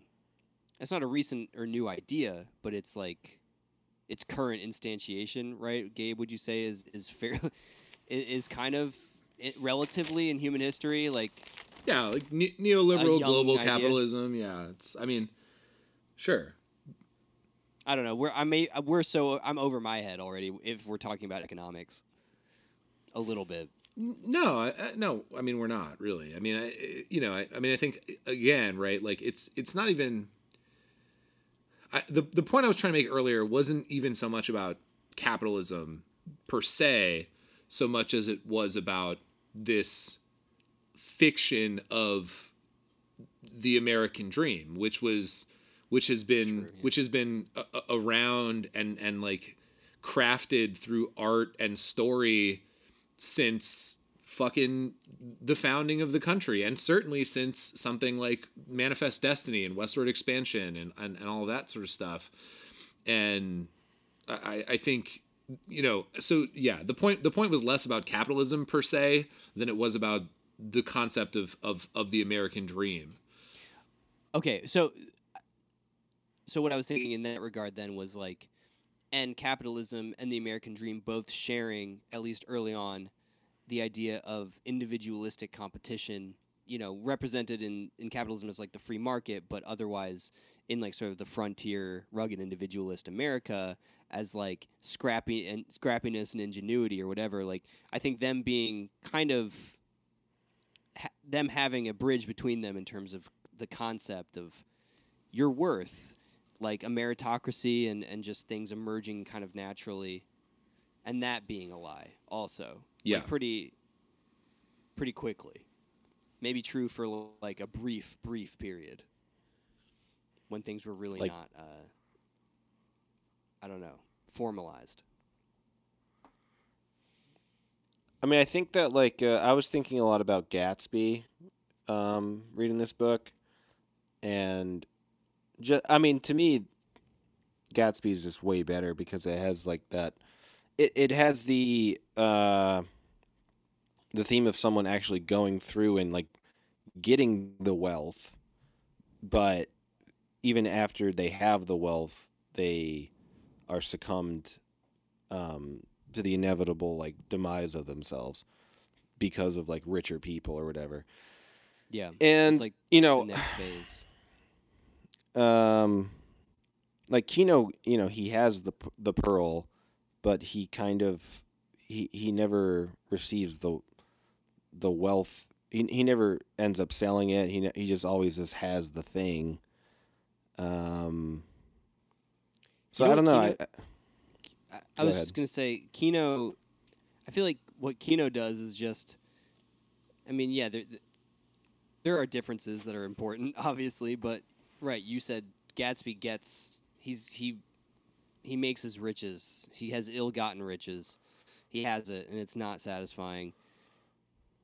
Uh, and by the end of of that book, y- you see the superficial nature of his relationships to people and how everyone was also just kind of you know the, and, and again a stereotype almost like just all your friends and come out of the woodwork when you win the lottery kind of thing like you know they're they're not real they're fair weather friends as they say uh and and no new friends dude kino should have listened to drake should have listened to Drake yeah. Uh, but Kino, so Kino, like, I mean, he, yeah, his his whole experience is very, very harsh. But eventually, he's just like more horrified by that reality of others around him, more so than himself, even, or you know, Uh, it's a it's a horror at his situation and all the people that he thought he knew very well. I think, right? Yeah, I mean, I, I, if anything, I feel like that was an aspect of the book that I feel like Steinbeck could have explored more, because Yeah, yeah. you know, obviously there's like Kino has failings, right? And I think the book is, it, you know, I don't mean to come off as saying like the book is an entirely sort of like political commentary or anything like that. I think it's very human, and I think it's about this one individual dude's failings in a lot of ways, and it's about the ways that we sort of Im- can can imbue objects with false meaning and like attach you know like like um uh, like a lot of our self-worth and it, like at one point in the novel or in the novella um Come on, now, you know pamphlet. Kino in the pamphlet uh you know Kino kind of cops and is like you know at this point like the pearl literally is my soul he says or something like that right? Um so it, it, it takes on this this aspect of his identity because he has invested so much like of his own future and his family's future in it. Um, to to the point that it he can't it becomes part of him, right? And you know, it's like it's like that. It's like if someone has like a fucking baseball card that they think is worth a shit ton of money. You know what I mean, or something, and then they go to fucking on Pawn Stars, and they're like, "Oh yeah, this is actually the one that's actually worth money is the one with the the the quarter inch misprint on the right corner, and yours Yeah, is just right. normal and it's worth nothing." And the person can't accept it; they can't wrap their mind around it because that thing is so much part of their identity. And It's so much a part of them. They're like, I am Randy Johnson. yeah, exactly, dude. I am uh, not I only do, actually am him. not only do I not only do I have, but I am the big unit. Yeah. oh. Shout outs to the big unit. Shout outs to the big unit, Randy Johnson. Come on the show, dude. But you know, I think that that it, it- like it really does make me think about Pawn Stars a little bit because there's in a lot in all of those people, right, who have imbued so much meaning in some of these objects. There's a there's a real sense in which I, I, I think they kind of want to hear that the Pawn Stars guy doesn't want to buy it because they don't actually want to be rid of it right? They want because that is their identity. They want to keep the thing because having the thing is part of who they are. And I think that Kino kind of goes down that road in the book. Yeah, think actually, right. that's funny. I just uh, I love Antiques Roadshow a lot, and I, Yes, I, dude. I read this this New Yorker article. I think it was New Yorker about the success of that show and how it's like one of the most low budget shows ever, and it's on fucking PBS. But it's like, you know, the top PBS show, and it has been for like thirty years or something. And it's just like, oh, wild money making success. And they talked about you know, like how fucking wholesome it is, but at the core of it, it's it's like these people's desire to be potentially rich from their from their their property, which but also there's a lot of rich like I, I love that show, so I like I love like psychoanalyzing the people that are being mm-hmm. appraised and you can tell when someone like has an like an amazing painting by like Klimt or something, and they're like, "Oh, this is worth twenty five thousand dollars," and you can tell by their reaction, they're like, "Oh, yes, yeah, that's great." It, it, it you can see that it, they're maybe a wealthy person, and they're just like kind of going on the show to be kind of gratified and their status to be like elevated or whatever Confirmed. Confirmed. Yeah, that's exactly it. It's it's Yeah. it's it's it's it it's not even so much about the the money or getting wealthy from it, or maybe it starts out that way, but ultimately it becomes part of your identity, right? Like it's not. Yeah, okay, maybe originally it's like I can sell this and make a bunch of money, but over time, and especially with something that's imbued with like, you know, historical meaning or family meaning or whatever, which is not the case in this book, but in in in those some of those stories, it becomes like I'm not.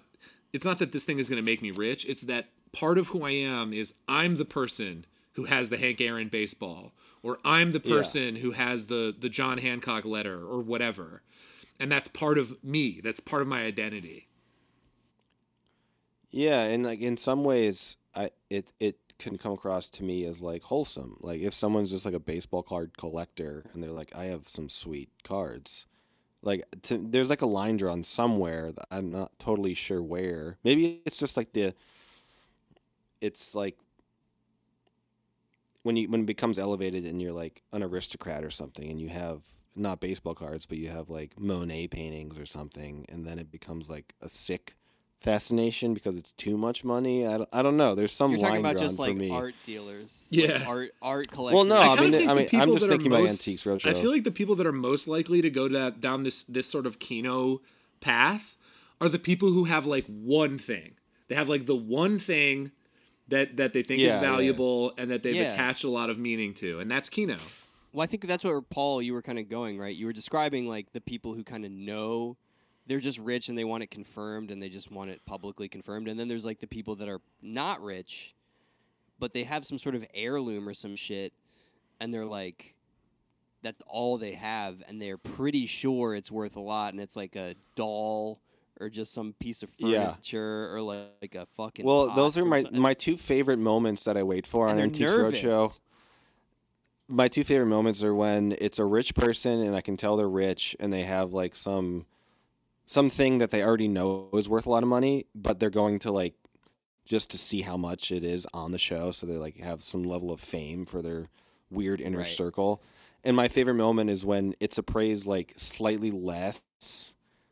Like it's still like forty thousand dollars, but I love when I can tell they're like, "Oh, I wish it was, I thought it was worth a hundred thousand, and you can see it on their fucking face. I love that, and I also love when someone does have that one thing that they think is worth something, and that they're like, "Oh, my family passed it down from like the seventeen hundreds. It's a plate from you know Louisiana, yeah. and it, it's amazing china, and it's beautiful." and they think it's worth like a million dollars and then they're like yeah this is a knockoff from like 1830 i know you thought it was from 1650 yeah it's worth a hundred dollars and I, I fucking love those moments because they're like they're so sad i mean it's it is sad and it's a little bit of me being a fucking horrible person but i also kind of love the slap in the face they get from like putting so much value and i'm sure they talk to their inner circles about how you know special they are because they have this one object that was passed down in their family and then they lose their part of their identity and it's like "Mm, mm, mm, i love it. Well, what you're describing is no shade to you, Paul, but probably a bit of the uh, the evil that this book is exploring. Right? The, it's just Yeah. Schadenfreude a little bit. It's like you're describing the the pleasurable experience of watching people get uh, shot down when they're when they're so sure that they're gonna get some fucking golden ticket out of their of their existence, which is what Kino is doing, and what a lot of I think the townspeople in the fishing village are like. They're like feeling. They're like, "Fuck this guy." Oh, this guy's so sure he's gonna like buy a rifle and his son's gonna go to school. Fuck Yeah. him. And so like they're they're going there. They're they're doing the same thing as Antiques Roadshow. They're going to the to the uh, appraisal market and they're they're hoping to see the dude get uh, exactly what he got, which is like a bunch of people saying that it's uh, actually kind of like more of a, a, a curio and, and, and a, a rare an obscurity and it's it's not worth selling and it's actually way less. The key point though being that they're all lying in this case. Yeah. Right. And that it actually is probably worth more than Kino thinks it's worth. Um, but th- there, th- Gabe, I, also to your point about like the identity thing, there is also that that vein of like, uh, there's a there's a little bit again. I know I've been reading it all so much, but like Someone's got to do it. like Kino's nervous by he states what he wants to do with the pearl and the riches he's going to get from the pearl. And he's not entirely comfortable with doing it. Like he, he's he's super anxious about the fact that he's like like he, he makes it seem he's like we he's like all he's like sweating and he has a proposal he's like we and, and and there shall be a great marriage between me and Juana and he's like and uh uh and I'll have a rifle. And everyone's gasping in the crowd. And he's just like, he's getting kind of like carried away, but he's super nervous. And it just goes, uh, but now, by saying what his future was going to be like, he had created it. A plan is a real thing, and things projected are experienced. A plan once made and visualized becomes a reality along with other realities, never to be destroyed, but easily to be attacked. So, I kind of like that. I really like that little chunk there. Like, you know, as soon as you've concretized something and have a plan of action, it, it, it, that is such a human and common experience. I think, even divorced from like finding a pearl or whatever. It's just like, okay, I've actually formalized a plan and I want to like act on it, and here's how I'm going to do it.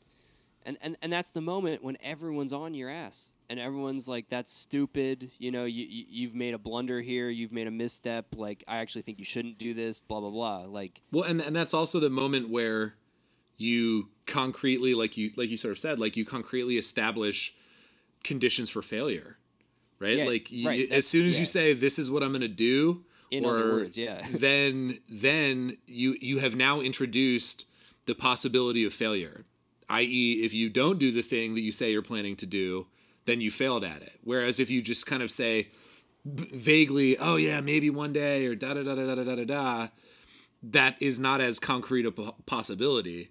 But as soon as you start taking steps down that road, it inevitably becomes a- a live option. and that's where the abstraction of like an object or a curio or an antique or whatever as as it as it sort of like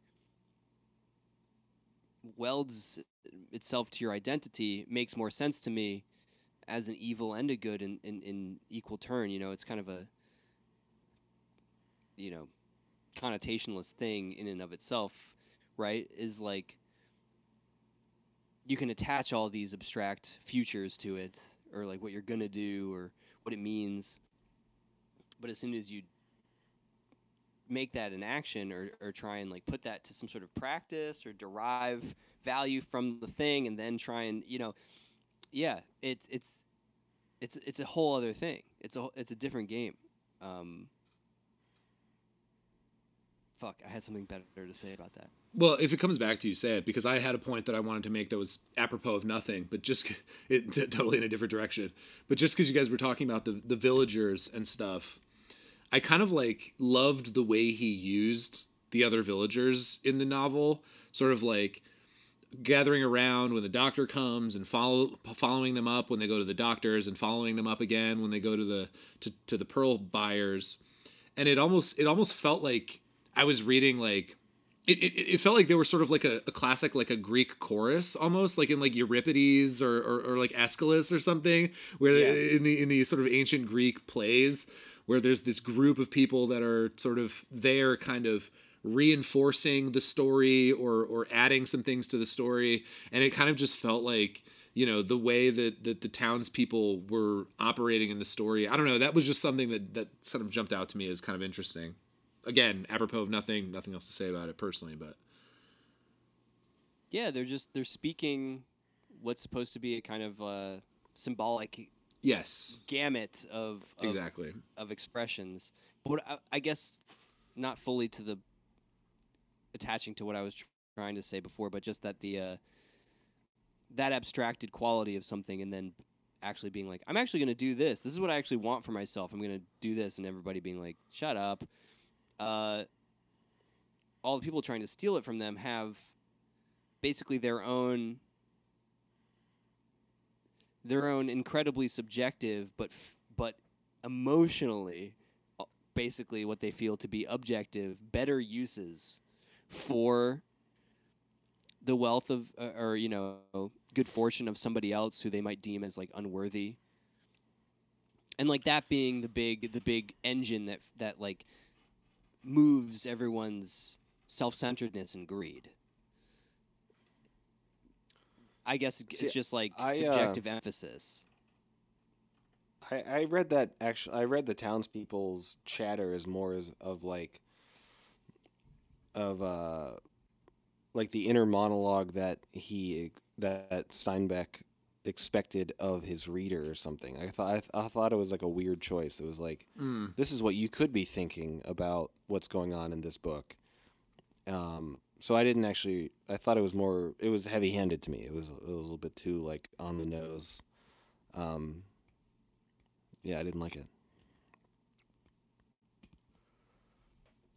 Yeah, I mean, I think I, I, I, I- definitely get that, but I also think that that's sort of the that's sort of also to to get back to my point, like the function of the Greek chorus was to be sort of like quote unquote like the ideal spectator, right? Like sort of narrating and kind of like here's here's you know filling in some gaps here and there, sure, narratively, but in general they were kind of supposed to be the bridge between the audience and the action of the play, right? Or the action of, of the drama. And I think that that that to your point, Paul, Steinbeck does use them in, in some ways in that function uh, in this story. So Yeah, it may, think- it may whether you you know whether it clicked for you or not, I think it may have been intentional. Yeah. I think I I don't know. I, I think my biggest issue is that I wanted more layers to this, I think. I think that of his time there were there were writers writing things with with more layers in a more in a smarter way. And I, I would almost like um like the townspeople to be saying one thing, but maybe Steinbeck trying to say something else in in in like in the writing of the novel or something. Just like I don't know. I, I wanted like a, a few extra layers. I think of some other theme that wasn't so apparent. Well, Um, what like if we're talking about this as a parable, which I think is appropriate, uh, maybe a padded out one. Uh, like, what value do you think it has as something to introduce to people in eighth grade? Right, like yes, Plenty- we are plenty. beyond this, supposedly, and I still like. I do actually like revisiting kind of stuff like this. It's it's interesting, but like I think I think it is even with the Ga- Gatsby and whatever. It's like we can recognize great writing and whatnot, but like ultimately, I think we're all sort of describing a bit of just a sort of over familiarity with the the subject matter and the themes and like the kind of moral lesson of the book. But if you were however old, well, how old is an eighth grader? I have no fucking clue. 13? 13? No, that seems young. 15? Uh, Wait. Like, Split difference. You know, what are some other things you remember reading in, in, in middle school? I'm just I'm actually just kind of curious about this as like an educational. eighth grade mean, is eighth the- grade is like one 13 to 14. Yeah. Okay. So I think ninth grade was like a separate piece and Catcher in the Rye for me. I think that Sure. was high school, yeah, ninth grade or so, Yeah. 10th grade. Ninth grade. So and that those books both feel like a big step up from this. So this is like a one year difference. I, I, I, I'm tempted to, I don't know. I kind of want to defend this book a little bit, but, but, but it, just to answer Matt's question, other stuff, I definitely remember reading a bunch of short stories in middle school. Like I remember Yeah. reading the, um, what's the one about the kid who gets locked in the closet during like a nuclear attack or something? Do you guys remember No, this? it's a sci-fi book about when there's the sun the sun rises Yeah. for once every year on a different planet and it's Yes. planet colonization. I do don't remember what it's okay. called. No. but you know what I'm talking about. Yeah, the kids miss the kids bully him and shove him in a closet and he misses the one sunrise That he's ever going to see in his lifetime or something, right? Yeah, something like that. I read that in middle school for sure. Me too. Um, I think I read, I read like. The Hobbit in um, middle school. did you for a class? Yeah, I read it in uh, Mr. V's class. Mr. V. Do you guys know No. Mr. V? I didn't. Ha- I I had a different Mr. V Okay. for music. I was reading a lot of fantasy. I So um, actually, these things were like impactful to me. Like, I did like the Pearl. I also remember when I first read it. um, I think I I think I read um, the Ursula Le Guin short story, uh, the the ones who walk away from Omelas, in middle school. Did not read that. which is about it's like it's basically like it's basically about like a society that's like perfect and utopian and whatever whatever but it's based on like the enslavement of like one Oh, there's out, one one, guy? one out of one out of every thousand children or something yeah Fuck, every I did whatever read. I read this too. yeah yeah yeah yeah that was middle school I think yeah, uh, I, I think that's worth thinking about when also I don't know revisiting I guess things like this. yeah It's like what is this describing that what could be sort of like genuinely unique and and suppose you know supposedly just like innate to human nature in some way that is is worthwhile to extract but is simplistic enough in its presentation to stick with I- middle schoolers uh, Yeah, I think in, I think from this book, I would say it's, and I de- and and I and I do think it's sort of, yeah. I mean, I think it's like something along the lines of, don't get too attached to material things at the expense of your friends and family or whatever. Would be the would be the like middle school takeaway. right But also like maybe possibly introductory to or to like uh, capitalism bad take in middle school too. too rigged systems Yeah, uh, maybe. system. Yeah I, I do remember something like that being gestured at not not really engaged with but because you're just trying to get the fucking kids to read at all. At that point, I I think. Uh, Which I, I did mean, I not cert- do in middle school. I was jerking off. What's the dude? you- Are you not now? No, I mean you see I was my, re- you I see was just my is. reading. I was just reading and jerking off. Uh, I was jerking off reading The Hobbit for sure. Paul Paul just wants to get Paul just wants to get domed by the Balrog. yeah, oh yeah. I want Smaug to blow smoke in his face. Paul. Paul's got a smouging fetish. Smoke. Yeah, I don't, uh, but but I definitely thought like you know the, the the fact of like the pearl collectors, uh, which stuck with me now, like the fact that the pearl collectors are all the face of one single guy, Yeah. basically, who's giving them orders. That that was something that in the current reading kind of jumped out at me almost in relation to the other stuff in the book in a way and i'm like okay i'm, I'm definitely primed at this age at this time to now value this little bit of the story Jeff Bezos. He was the It- it- one. yes, dude, it literally is Jeff Bezos. Yeah so you know that that's kind of an interesting little like just phenomenological thing like Jeff Bezos is going to take your pearl to space.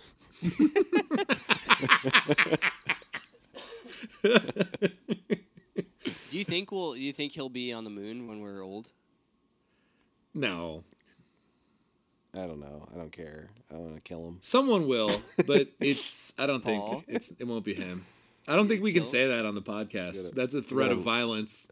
I got to That's reel fine. in my homicidal tendencies for the podcast. no it's fine i'm gonna fucking i'm gonna put my both my one hand around jeff bezos' throat while he's asleep and his eyes are gonna open in panic and he's gonna feel the cold steel of my glock on his forehead That's okay. That's too specific. I'm gonna pull the trigger.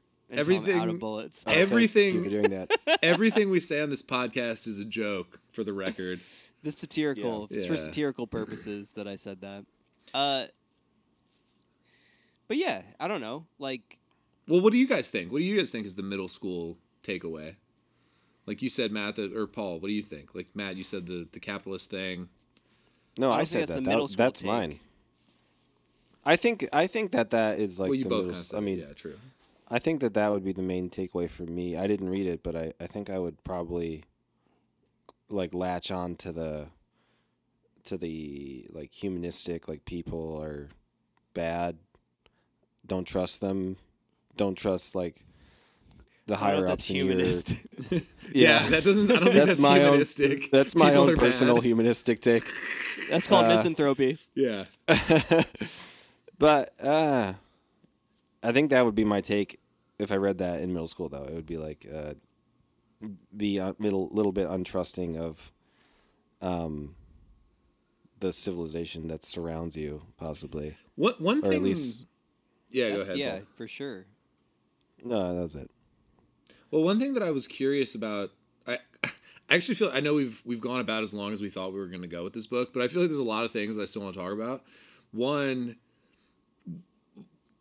speaking to Paul's point, like I feel like one of the things that jumped out to me, and we haven't even really talked about the climax where they're in the cave, uh, and he's Yeah. being hunted, and the actual thing happens where his kid dies. The top of Coyotito's head Rough. gets blowed off. Yeah, F in the can we get a a can we get a big F in the chat for Coyotito? Yeah, when I read that, I was like, "Oh shit, blasted baby!"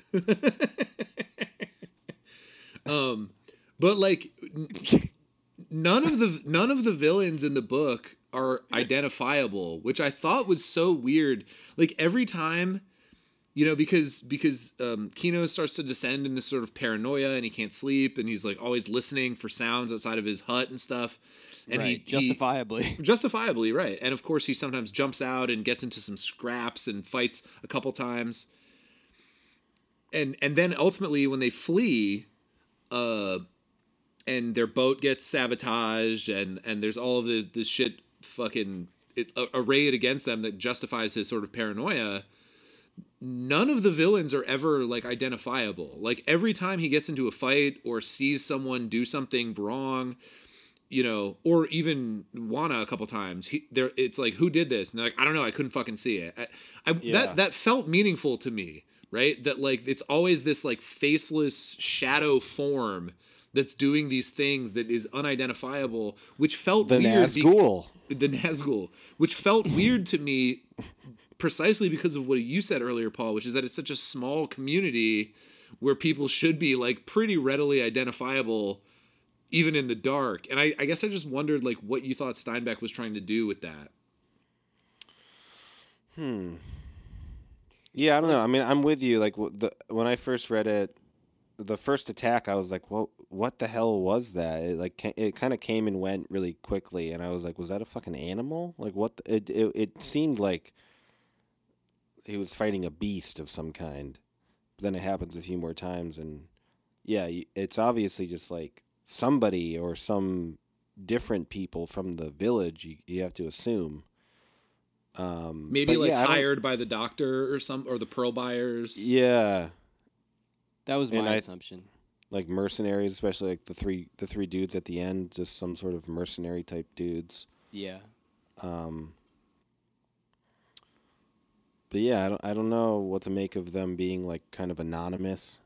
Well, speaking of speaking of sci-fi elements, I do want to shout out Steinbeck's description of the hunt at the end of the book because that felt like fucking something out of like a Stephen King novel or something where it's this like huge like like dark hooded rider with a rifle on a on a on a horse following these like guys that I pictured on like all fours, like skittering Yes. around on the fucking ground, like sniffing and looking at broken branches and like trackers.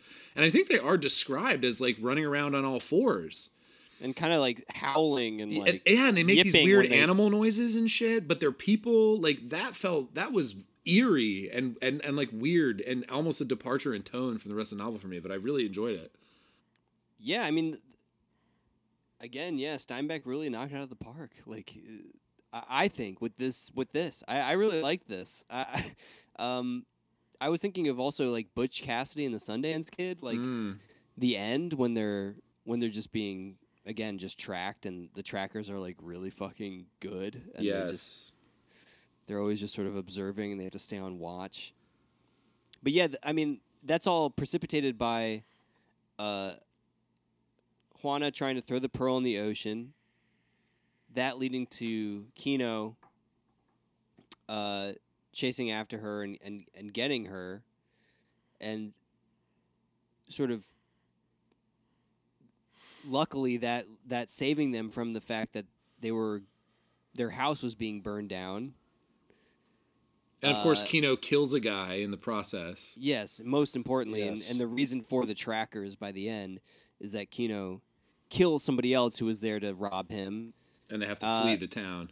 and they have to flee the town, and uh, they see that their house is on fire, and they are going to attempt to take a boat out, but then you know his ancestral heirloom hand-me-down boat it has been defiled, and the hole's been kicked in it, which is a huge, significant faux pas culturally. in It's the- like in the he, village. he he like He's- descri- he describes it as like worse than someone dying. Right? Yes, Yes, yes, It's yeah. worse than him killing and killing the other guy, So that Which and is so wrong. which is an interesting connection to put imbuing value in a material object over lo- human life, right? Yeah. True. Yeah, The boat is a pearl in itself. it has value for sure, like significant value.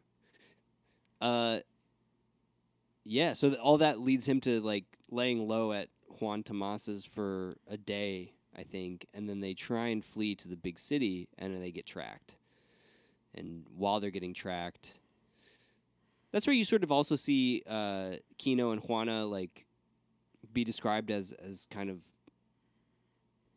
a singular entity almost too Or You know, like two sides of the same coin, like a duality.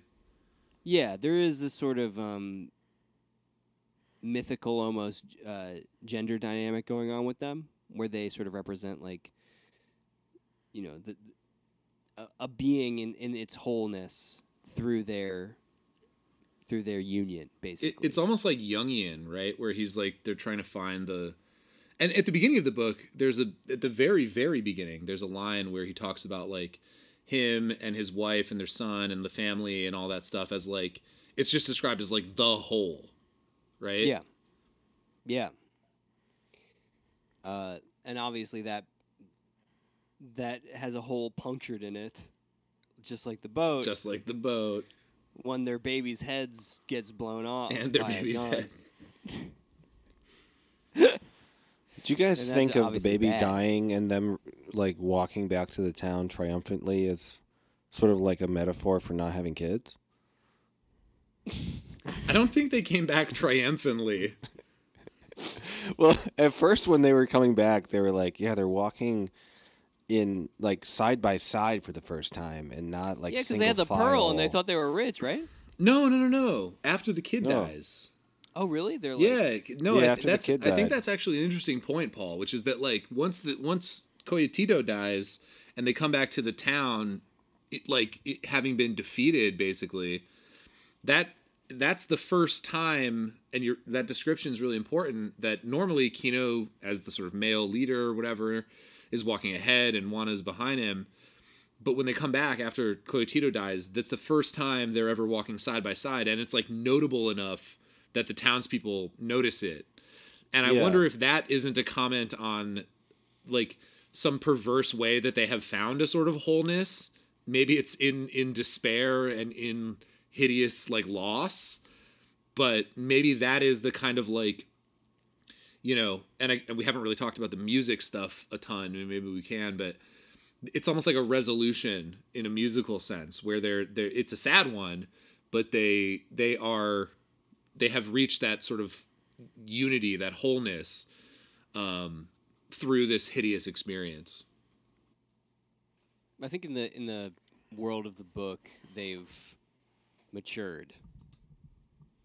It's at a terrible cost, but they are like they both now have brought back to the village, you know, the wisdom, right?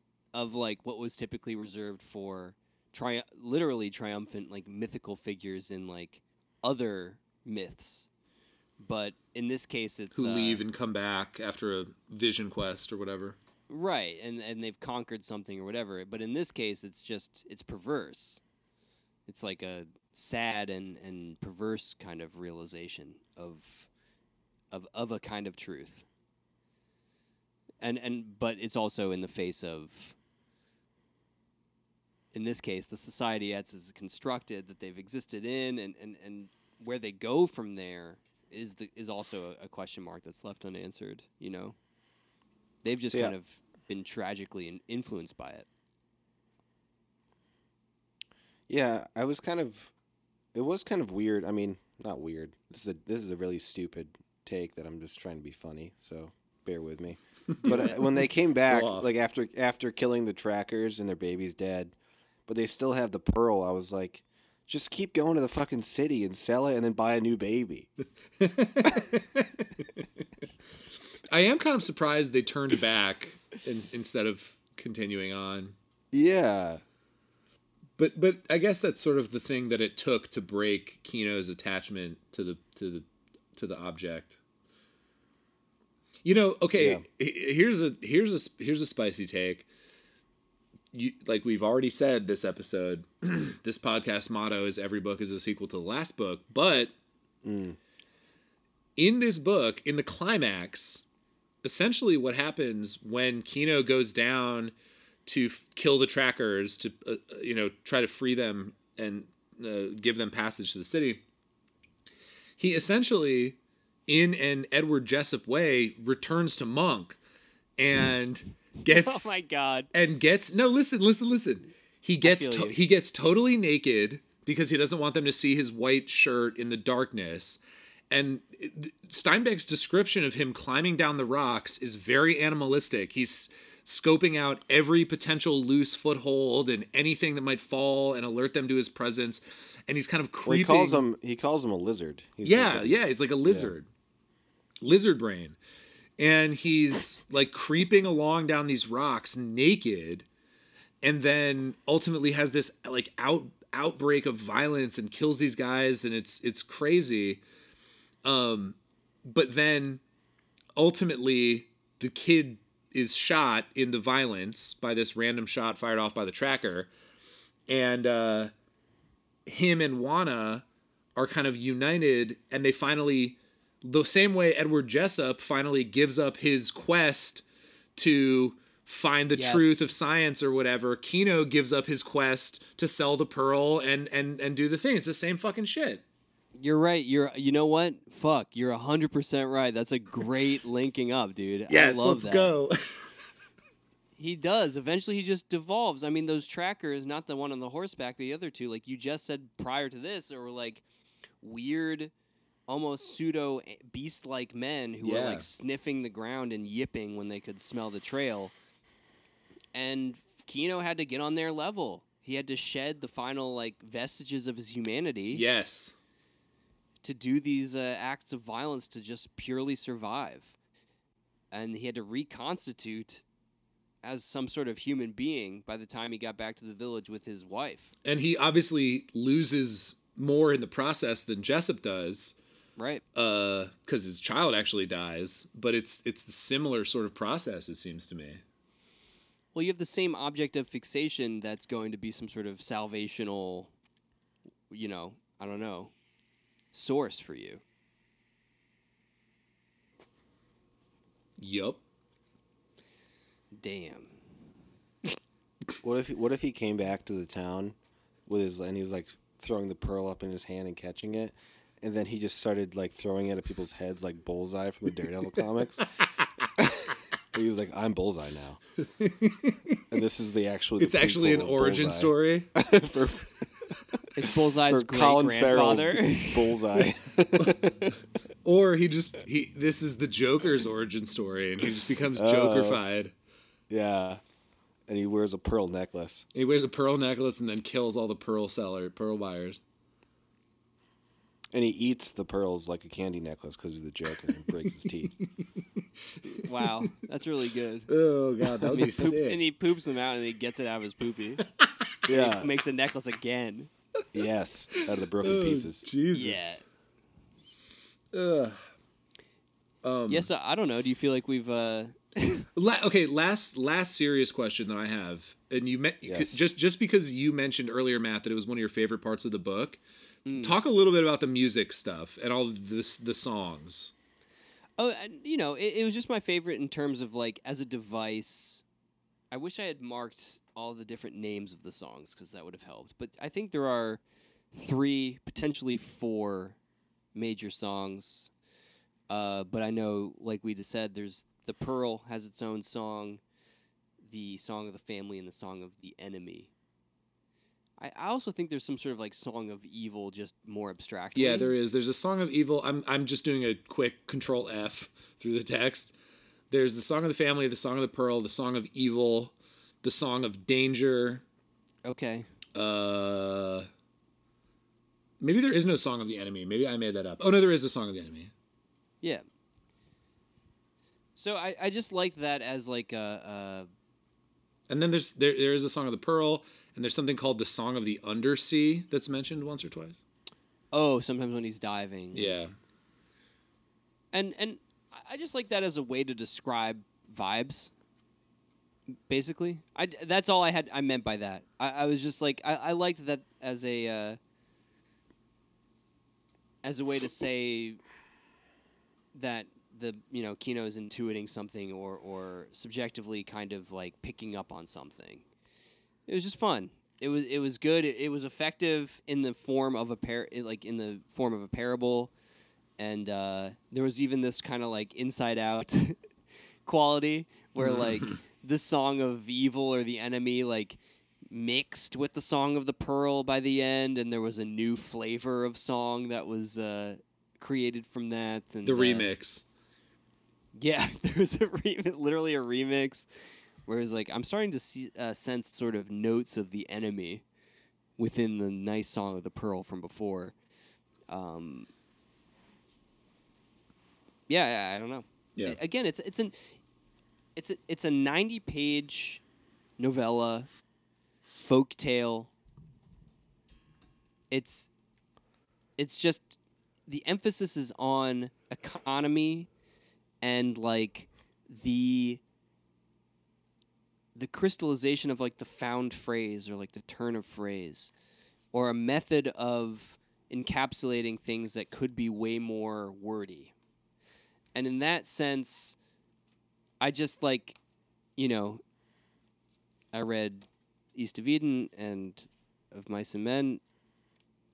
Yeah, I, I was actually like kind of impressed. Like, I still had a good time reading this and, and found it to be worthwhile and meaningful. And, you know, in my 30s.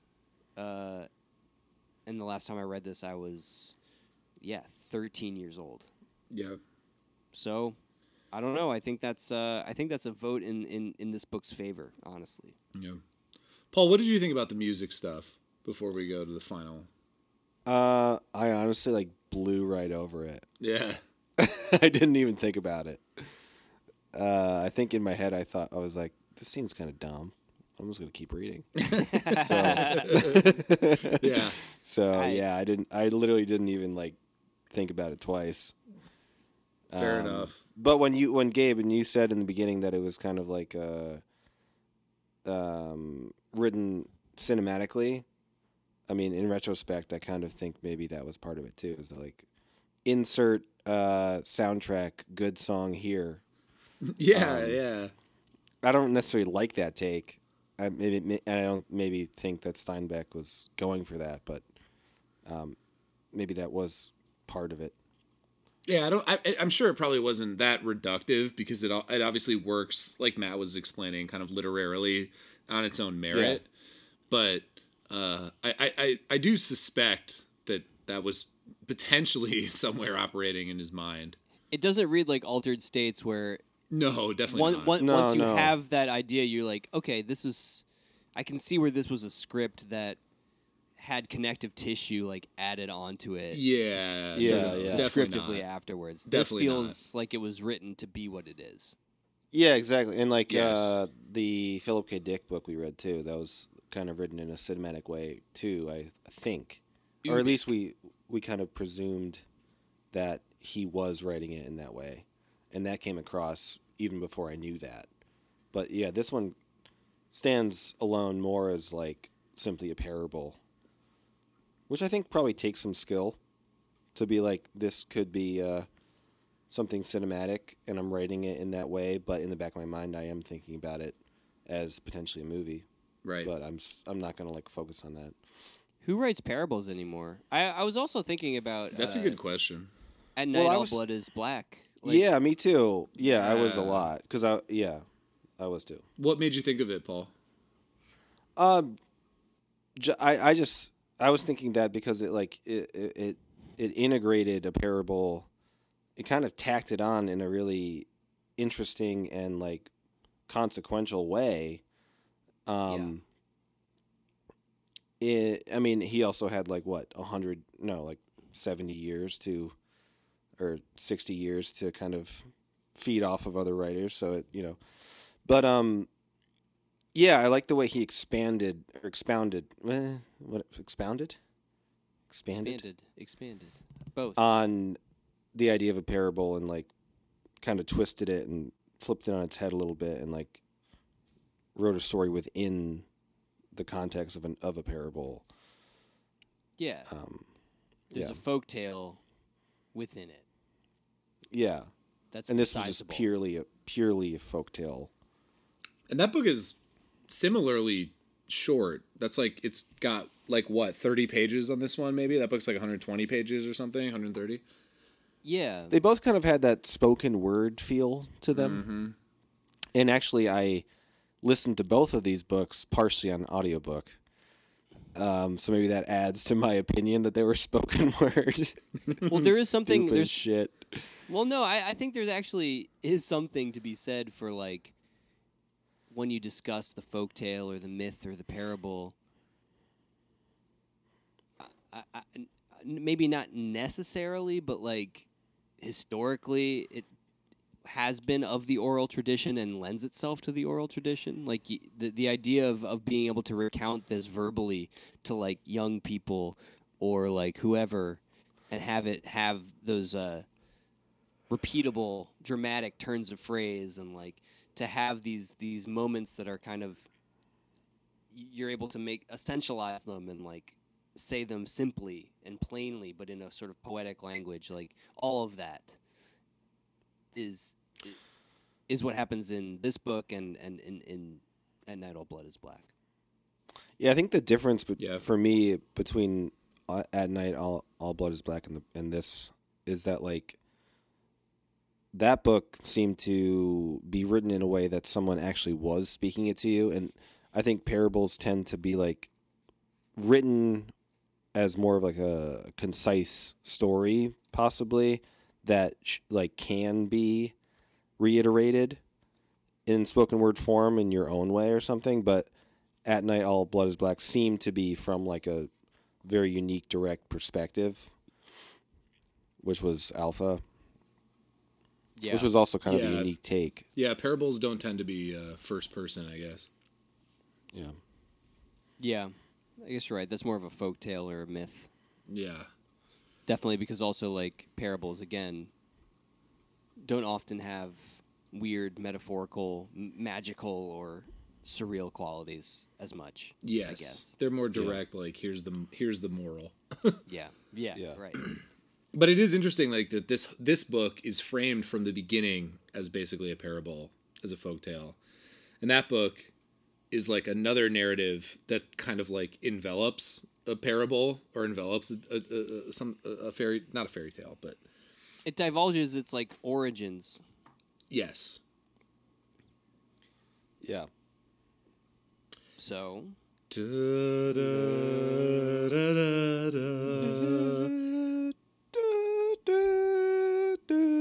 you're a wizard harry Uh, you all know what time it is. you just did we are blunder I'm gonna be honest, guys. flumble I've had a significant amount of wine. Yeah, Oh, buddy, that's what we like to hear. Uh, we just Dude, that did, did read not another book. book. Paul, I said it completely. He was fine, Paul. He was fine. okay. I enunciated. I was fine. This is the fan favorite segment of the show. We literally just read another book where So- we get to talk about Harry Potter, and you can't say shit about it because we be already read a fancy book, and now we get to talk about Harry Potter. Yeah, that's right. we took our vegetables down, and now we're able to actually have, you know, Boston cream donut, whatever. We're doing. Uh, so this is where we take all the characters or all of the important characters from the book we just read and put them into their respective Harry Potter houses. Debate ensues, drama ensues. most Friendships part friendships are show. made and broken. yep Let's get Here to it. Uh, Who first? let's do. I mean, okay. Should we do? I mean, I don't think Apolonia qualifies. We don't have enough on her really for a house, or maybe we do. Hmm. Juan Thomas's wife. Yeah. nah let's Yeah, okay, do I don't Thomas. have. Okay, Juan Thomas is. i'm gonna say gryffindor Ooh, you guys don't think so I think Juan Thomas is Hufflepuff. I think he is a good Hufflepuff, but I think he's a sort of noble a- uh, advocate of like whatever the village's prior rules are. yeah. My, my my first instinct was Hufflepuff for similar reasons, but I'm open to an argument for Gryffindor. Uh, I don't really have one. I just that was my initial inkling. I just thought that he, I don't know. He just seemed like a strong, level-headed individual. Um, I just didn't get Hufflepuff vibes. I don't know. I got more Gryffindor vibes from him. He's only willing to go so far for for his brother on the basis of norms. On tradition and loyalty. Yeah. Okay, all right. He's a Hufflepuff. All right, bet. Got ya? Nice. All right. Whoa, um, shit, dude! Fucking, this, the tummy and burping sounds have been so good this this whole For me? whole time. You and Gabe. I've been I burped a few times. I think. Um, okay, Coyotito doesn't have a house. He's a baby. He's a he doesn't have baby. a soul. Uh, this the Sorting Hat would have nothing to say. So it's That's it's, why him getting killed doesn't matter that much. So I guess it's just Juana and uh, Kino. they're both Gryffindor. Whoa, 100%. That's a take, dude. Paul, you're nodding. You agree? They're both very, very brave. Like that's yeah, especially towards the at the end, they just they they show a lot of brave characteristics. Like Juana has the chance to like go off with the baby, which I thought was the smart move, but she's like, no, I'm gonna stay. Is that Hufflepuff um, though? Is that loyalty? No, I mean, I thought it was more like, like being. I thought it was more of just being brave because, like, if you're loyal to the family, that would have been the smarter choice to been like, yeah, you fucking lead them away, and we'll try to escape and like, you know, sell the pearl ourselves and survive. But she was like, no, I'm gonna face the enemy. I thought it was brave. Yeah, okay, I get that. I get that, but uh, I don't know. And they're one thing. I think I think conceiving of Juana and Kino as one one being working in tandem but ultimately singular. Mm. so you think they have to be in the same house?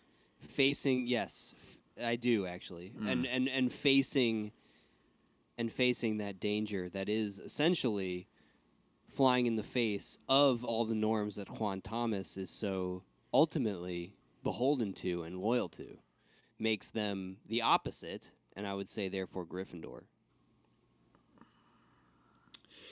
Ugh, I, I hear and they come back to the town as well, which is another brave gesture. You know, they they, they come back in the face of this horrific tragedy. The tragedy, snake nest. the snake nest, the serpent's nest. Yeah. I guess okay, here's here's here's like a hot take maybe. I know Kino loves his family and he does a lot of brave things. But he is also like literally hypnotized like by a horcrux. And, and, and so like I wonder if he's not like a Slytherin. Like he wants the power and the wealth and and and the sort of benefit of this beautiful fucking horcrux object nah, nah. that that he imbues so much of himself into the same way that that Voldemort put all of the aspects of himself in the various horcruxes. Especially See, now I if you think think- Juana is his other half. You know, I, I think the the Horcrux analogy doesn't work as well as the the One Ring analogy, but it's it's less of it's there's more Lord of the Rings qualities in this novel novella pamphlet than yeah. uh, Harry Potter one. I, I you know it's like an object that anyone across all uh, classes would be fascinated with. Okay, okay. You're right. It it does work way better. Anyone could benefit from having this thing, like the ring. Yeah, Okay. Except Tom Yes. Bombadil, who doesn't turn Except because he's Pomba- fear of height. yeah. He's and the best. and no one can be Tom Bombadil. No. Okay. Fuck. Okay. Okay. You know what? Yeah, I'm sold. I, I was I was I was a little I was a little all in on the Horcrux analogy, but you've you've you you broke that for me. Yeah. You got to read another Ga- book. ga- it's called Lord college of the Rings. professor demolished by, By facts, facts and and logic. logic. Yeah. All right. All right. Gryffindor all around. Cool. Um All right, score time. Oh no. not first. Wait, wait, wait. Scrabble word time. Oh shit. Oh yeah, I did Right? not pick one. I did. I did pick one. Okay, my Scrabble word. This is Paul's new segment, so it's hilarious that he didn't pick a word for it. Yeah, fuck. Uh, so this is our our new segment, our fan second favorite segment, uh, where we pick a word from the book, and there's much like typing there's mo- I know, no, I'm sorry, I'm, I was just making sure I got the definition of my word correct. Um, where we pick a word from the novel that we just read, either that we didn't know, or or that would work well for Scrabble from a strict kind of points perspective. Um, and uh, so it's a little open. There's there's there's a lot of options, a lot of directions to go. This is this one was a little tough because Steinbeck generally is writing uh, pretty kind of concise, clear prose um, in this in this novel, but I did find one, and the one that I found is, and I don't even really know how to pronounce it, Legerdemain. Ledger Nice. Domain. L E Oh. L E G E R D E M A I N. And this word comes when um, uh, Kino is going to sell the pearl, and he's talking about the. Uh, uh, Steinbeck is describing one of the pearl buyers rolling a coin in his hand beneath the table. Um, and he Right. i- i- It's and like a little trick of the hand. Exactly. And so legerdemain means skillful use of one hands when performing conjuring tricks. And uh, a new word for me, unlikely to ever be able to use in Scrabble because it's really long. But Yeah. uh, yeah, so I went with I went more with the I didn't really know this word uh, criterion for this. It's, it's also a good way of going down this uh, segment direction. yeah, yeah. Yeah, do you have one? Do you, Paul? Um, I, I, I do not, but I'll pick one right now. Yeah, Uh, pick my one word right i- now. Uh, my word is pearl. Um, it's a hard, lustrous, spherical mass, typically white or bluish gray, formed within the shell of a pearl oyster or other uh, bival- bivalve mollusk, Bivalve. Yeah. yeah. and highly pra- a highly pr- praised gem. So that's my word. It's not a terrible Scrabble word. I mean, I believe E, A, R, and L are all one point, but P is three. And you could, there's a lot of ways you could fuck with it. Like if someone has like ear down, you know, you could drop Yeah. that P and L or RL, P and uh, L at the end, at the beginning. Yeah, or if someone has P, and you can just write, get that RL. RL. Yeah. No, that's actually, that could, that, that might be a good Scrabble word depend, uh, depending on the situation. I'll I'll go hard next book and pick a really good one. I picked that one last minute. yeah. Shit, dude. Matt's stuck, dude. Matt's, Matt's How much could you get from just like pesos? Pesos. Uh, all We're doing. the- I'm doing all- money again, like all- Don all- DeLillo. Matt's Matt's all of frantically googling what's the best word in the bo- the Pearl novel. in the book that I'm reading. all of the uh, all of those letters are one point except for P, but that's true of Pearl also. So What about ammonia? um, yeah, that would be a lot of points. So the M's Yeah, are now- the okay. M. The, well, not a lot necessarily, but the M's are both three. Oh, I just found Yeah. another good one. How about Jackrabbit? It's all one word. If someone has rabbit Yeah. down or Jack, oh, you can't have Jack. Yeah, Jack I think is a Scrabble word. Like you can jack up a car. Oh yeah, true. So yeah, that's a pretty good one. Okay, I'm going ammonia. I know it's a little bit. You, you don't want to go for in Scrabble, tech, right? Like typically, you don't want to go for the long word. Not- That's just no. a sort of like stunting word. You're not actually Unless you're trying to, like, using all of your letters and you get 50 bonus points. Yeah, if you get a nice triple score, Yeah. triple letter Okay, score. well, I'm, I'm gonna I'm gonna stick with ammonia. I think as far as just like pointage, it's the best I can do right now. I'm with it. nice. That's my favorite gas. That's awesome, man. All right, score time. Dibs not. All right, fine. I'll go first. Uh, I was on the fence with this one, reading it. Um, basically, I I was I was trying to figure out if it was going to be above or below a three point five, and then go from there. Um, and I think talking about it a little bit tonight and reading about it. So I get full disclosure. I gave it a three on Goodreads, which to me is below three point five. Like I round. I, I doing a little bit more reading. Like I think one of the interesting things we didn't really talk about where this where this falls in like Steinbeck's own life and his corpus. You know, he was f- coming off the success of the Grapes of Wrath, which was like eight years before this, and he was really trying to sort of reckon with commercial success and money and and all of that. And I think that kind of plays into his writing of this as well, and all the other stuff that we've talked about. Uh, Yeah. so I think there's a lot here.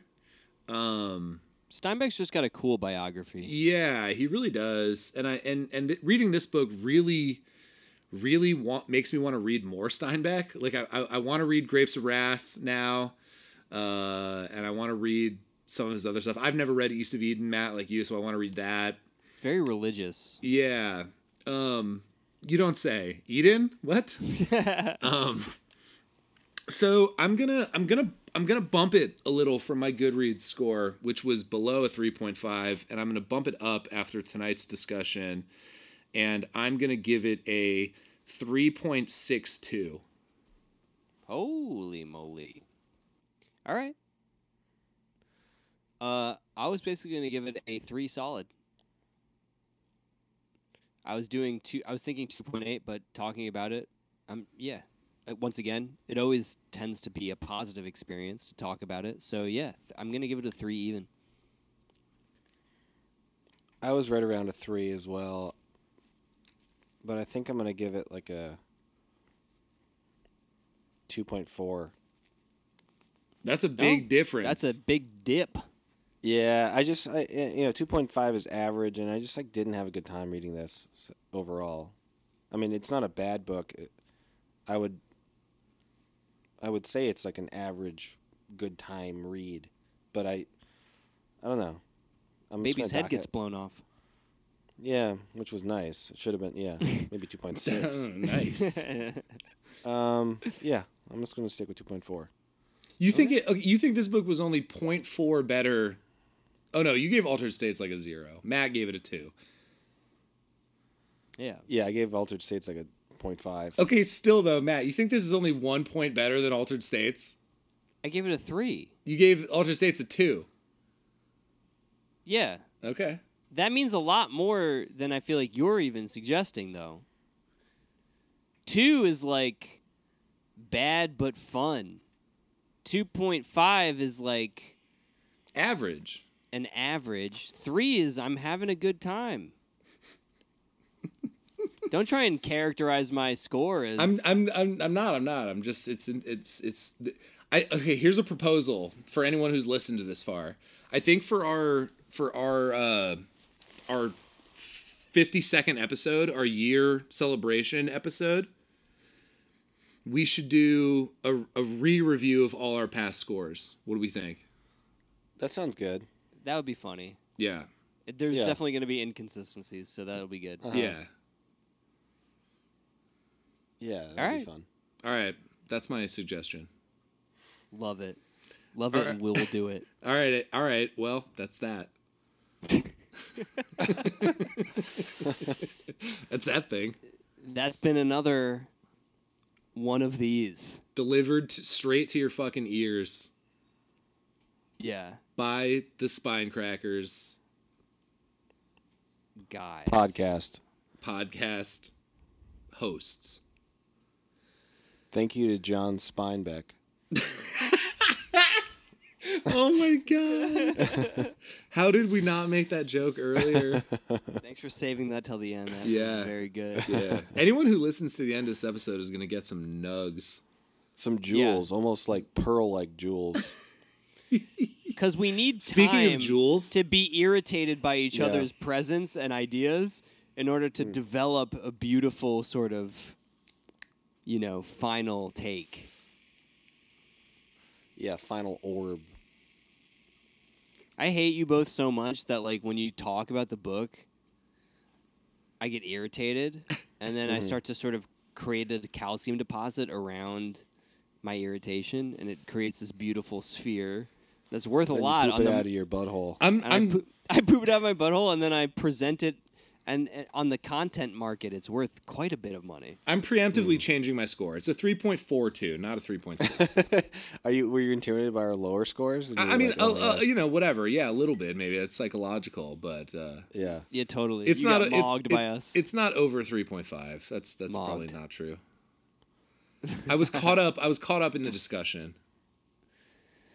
It's not nothing though, man. Like No. that that that is like what this podcast I think is a probably majority chunk here to demonstrate, right? Yeah. Like I'm changing mine to a five.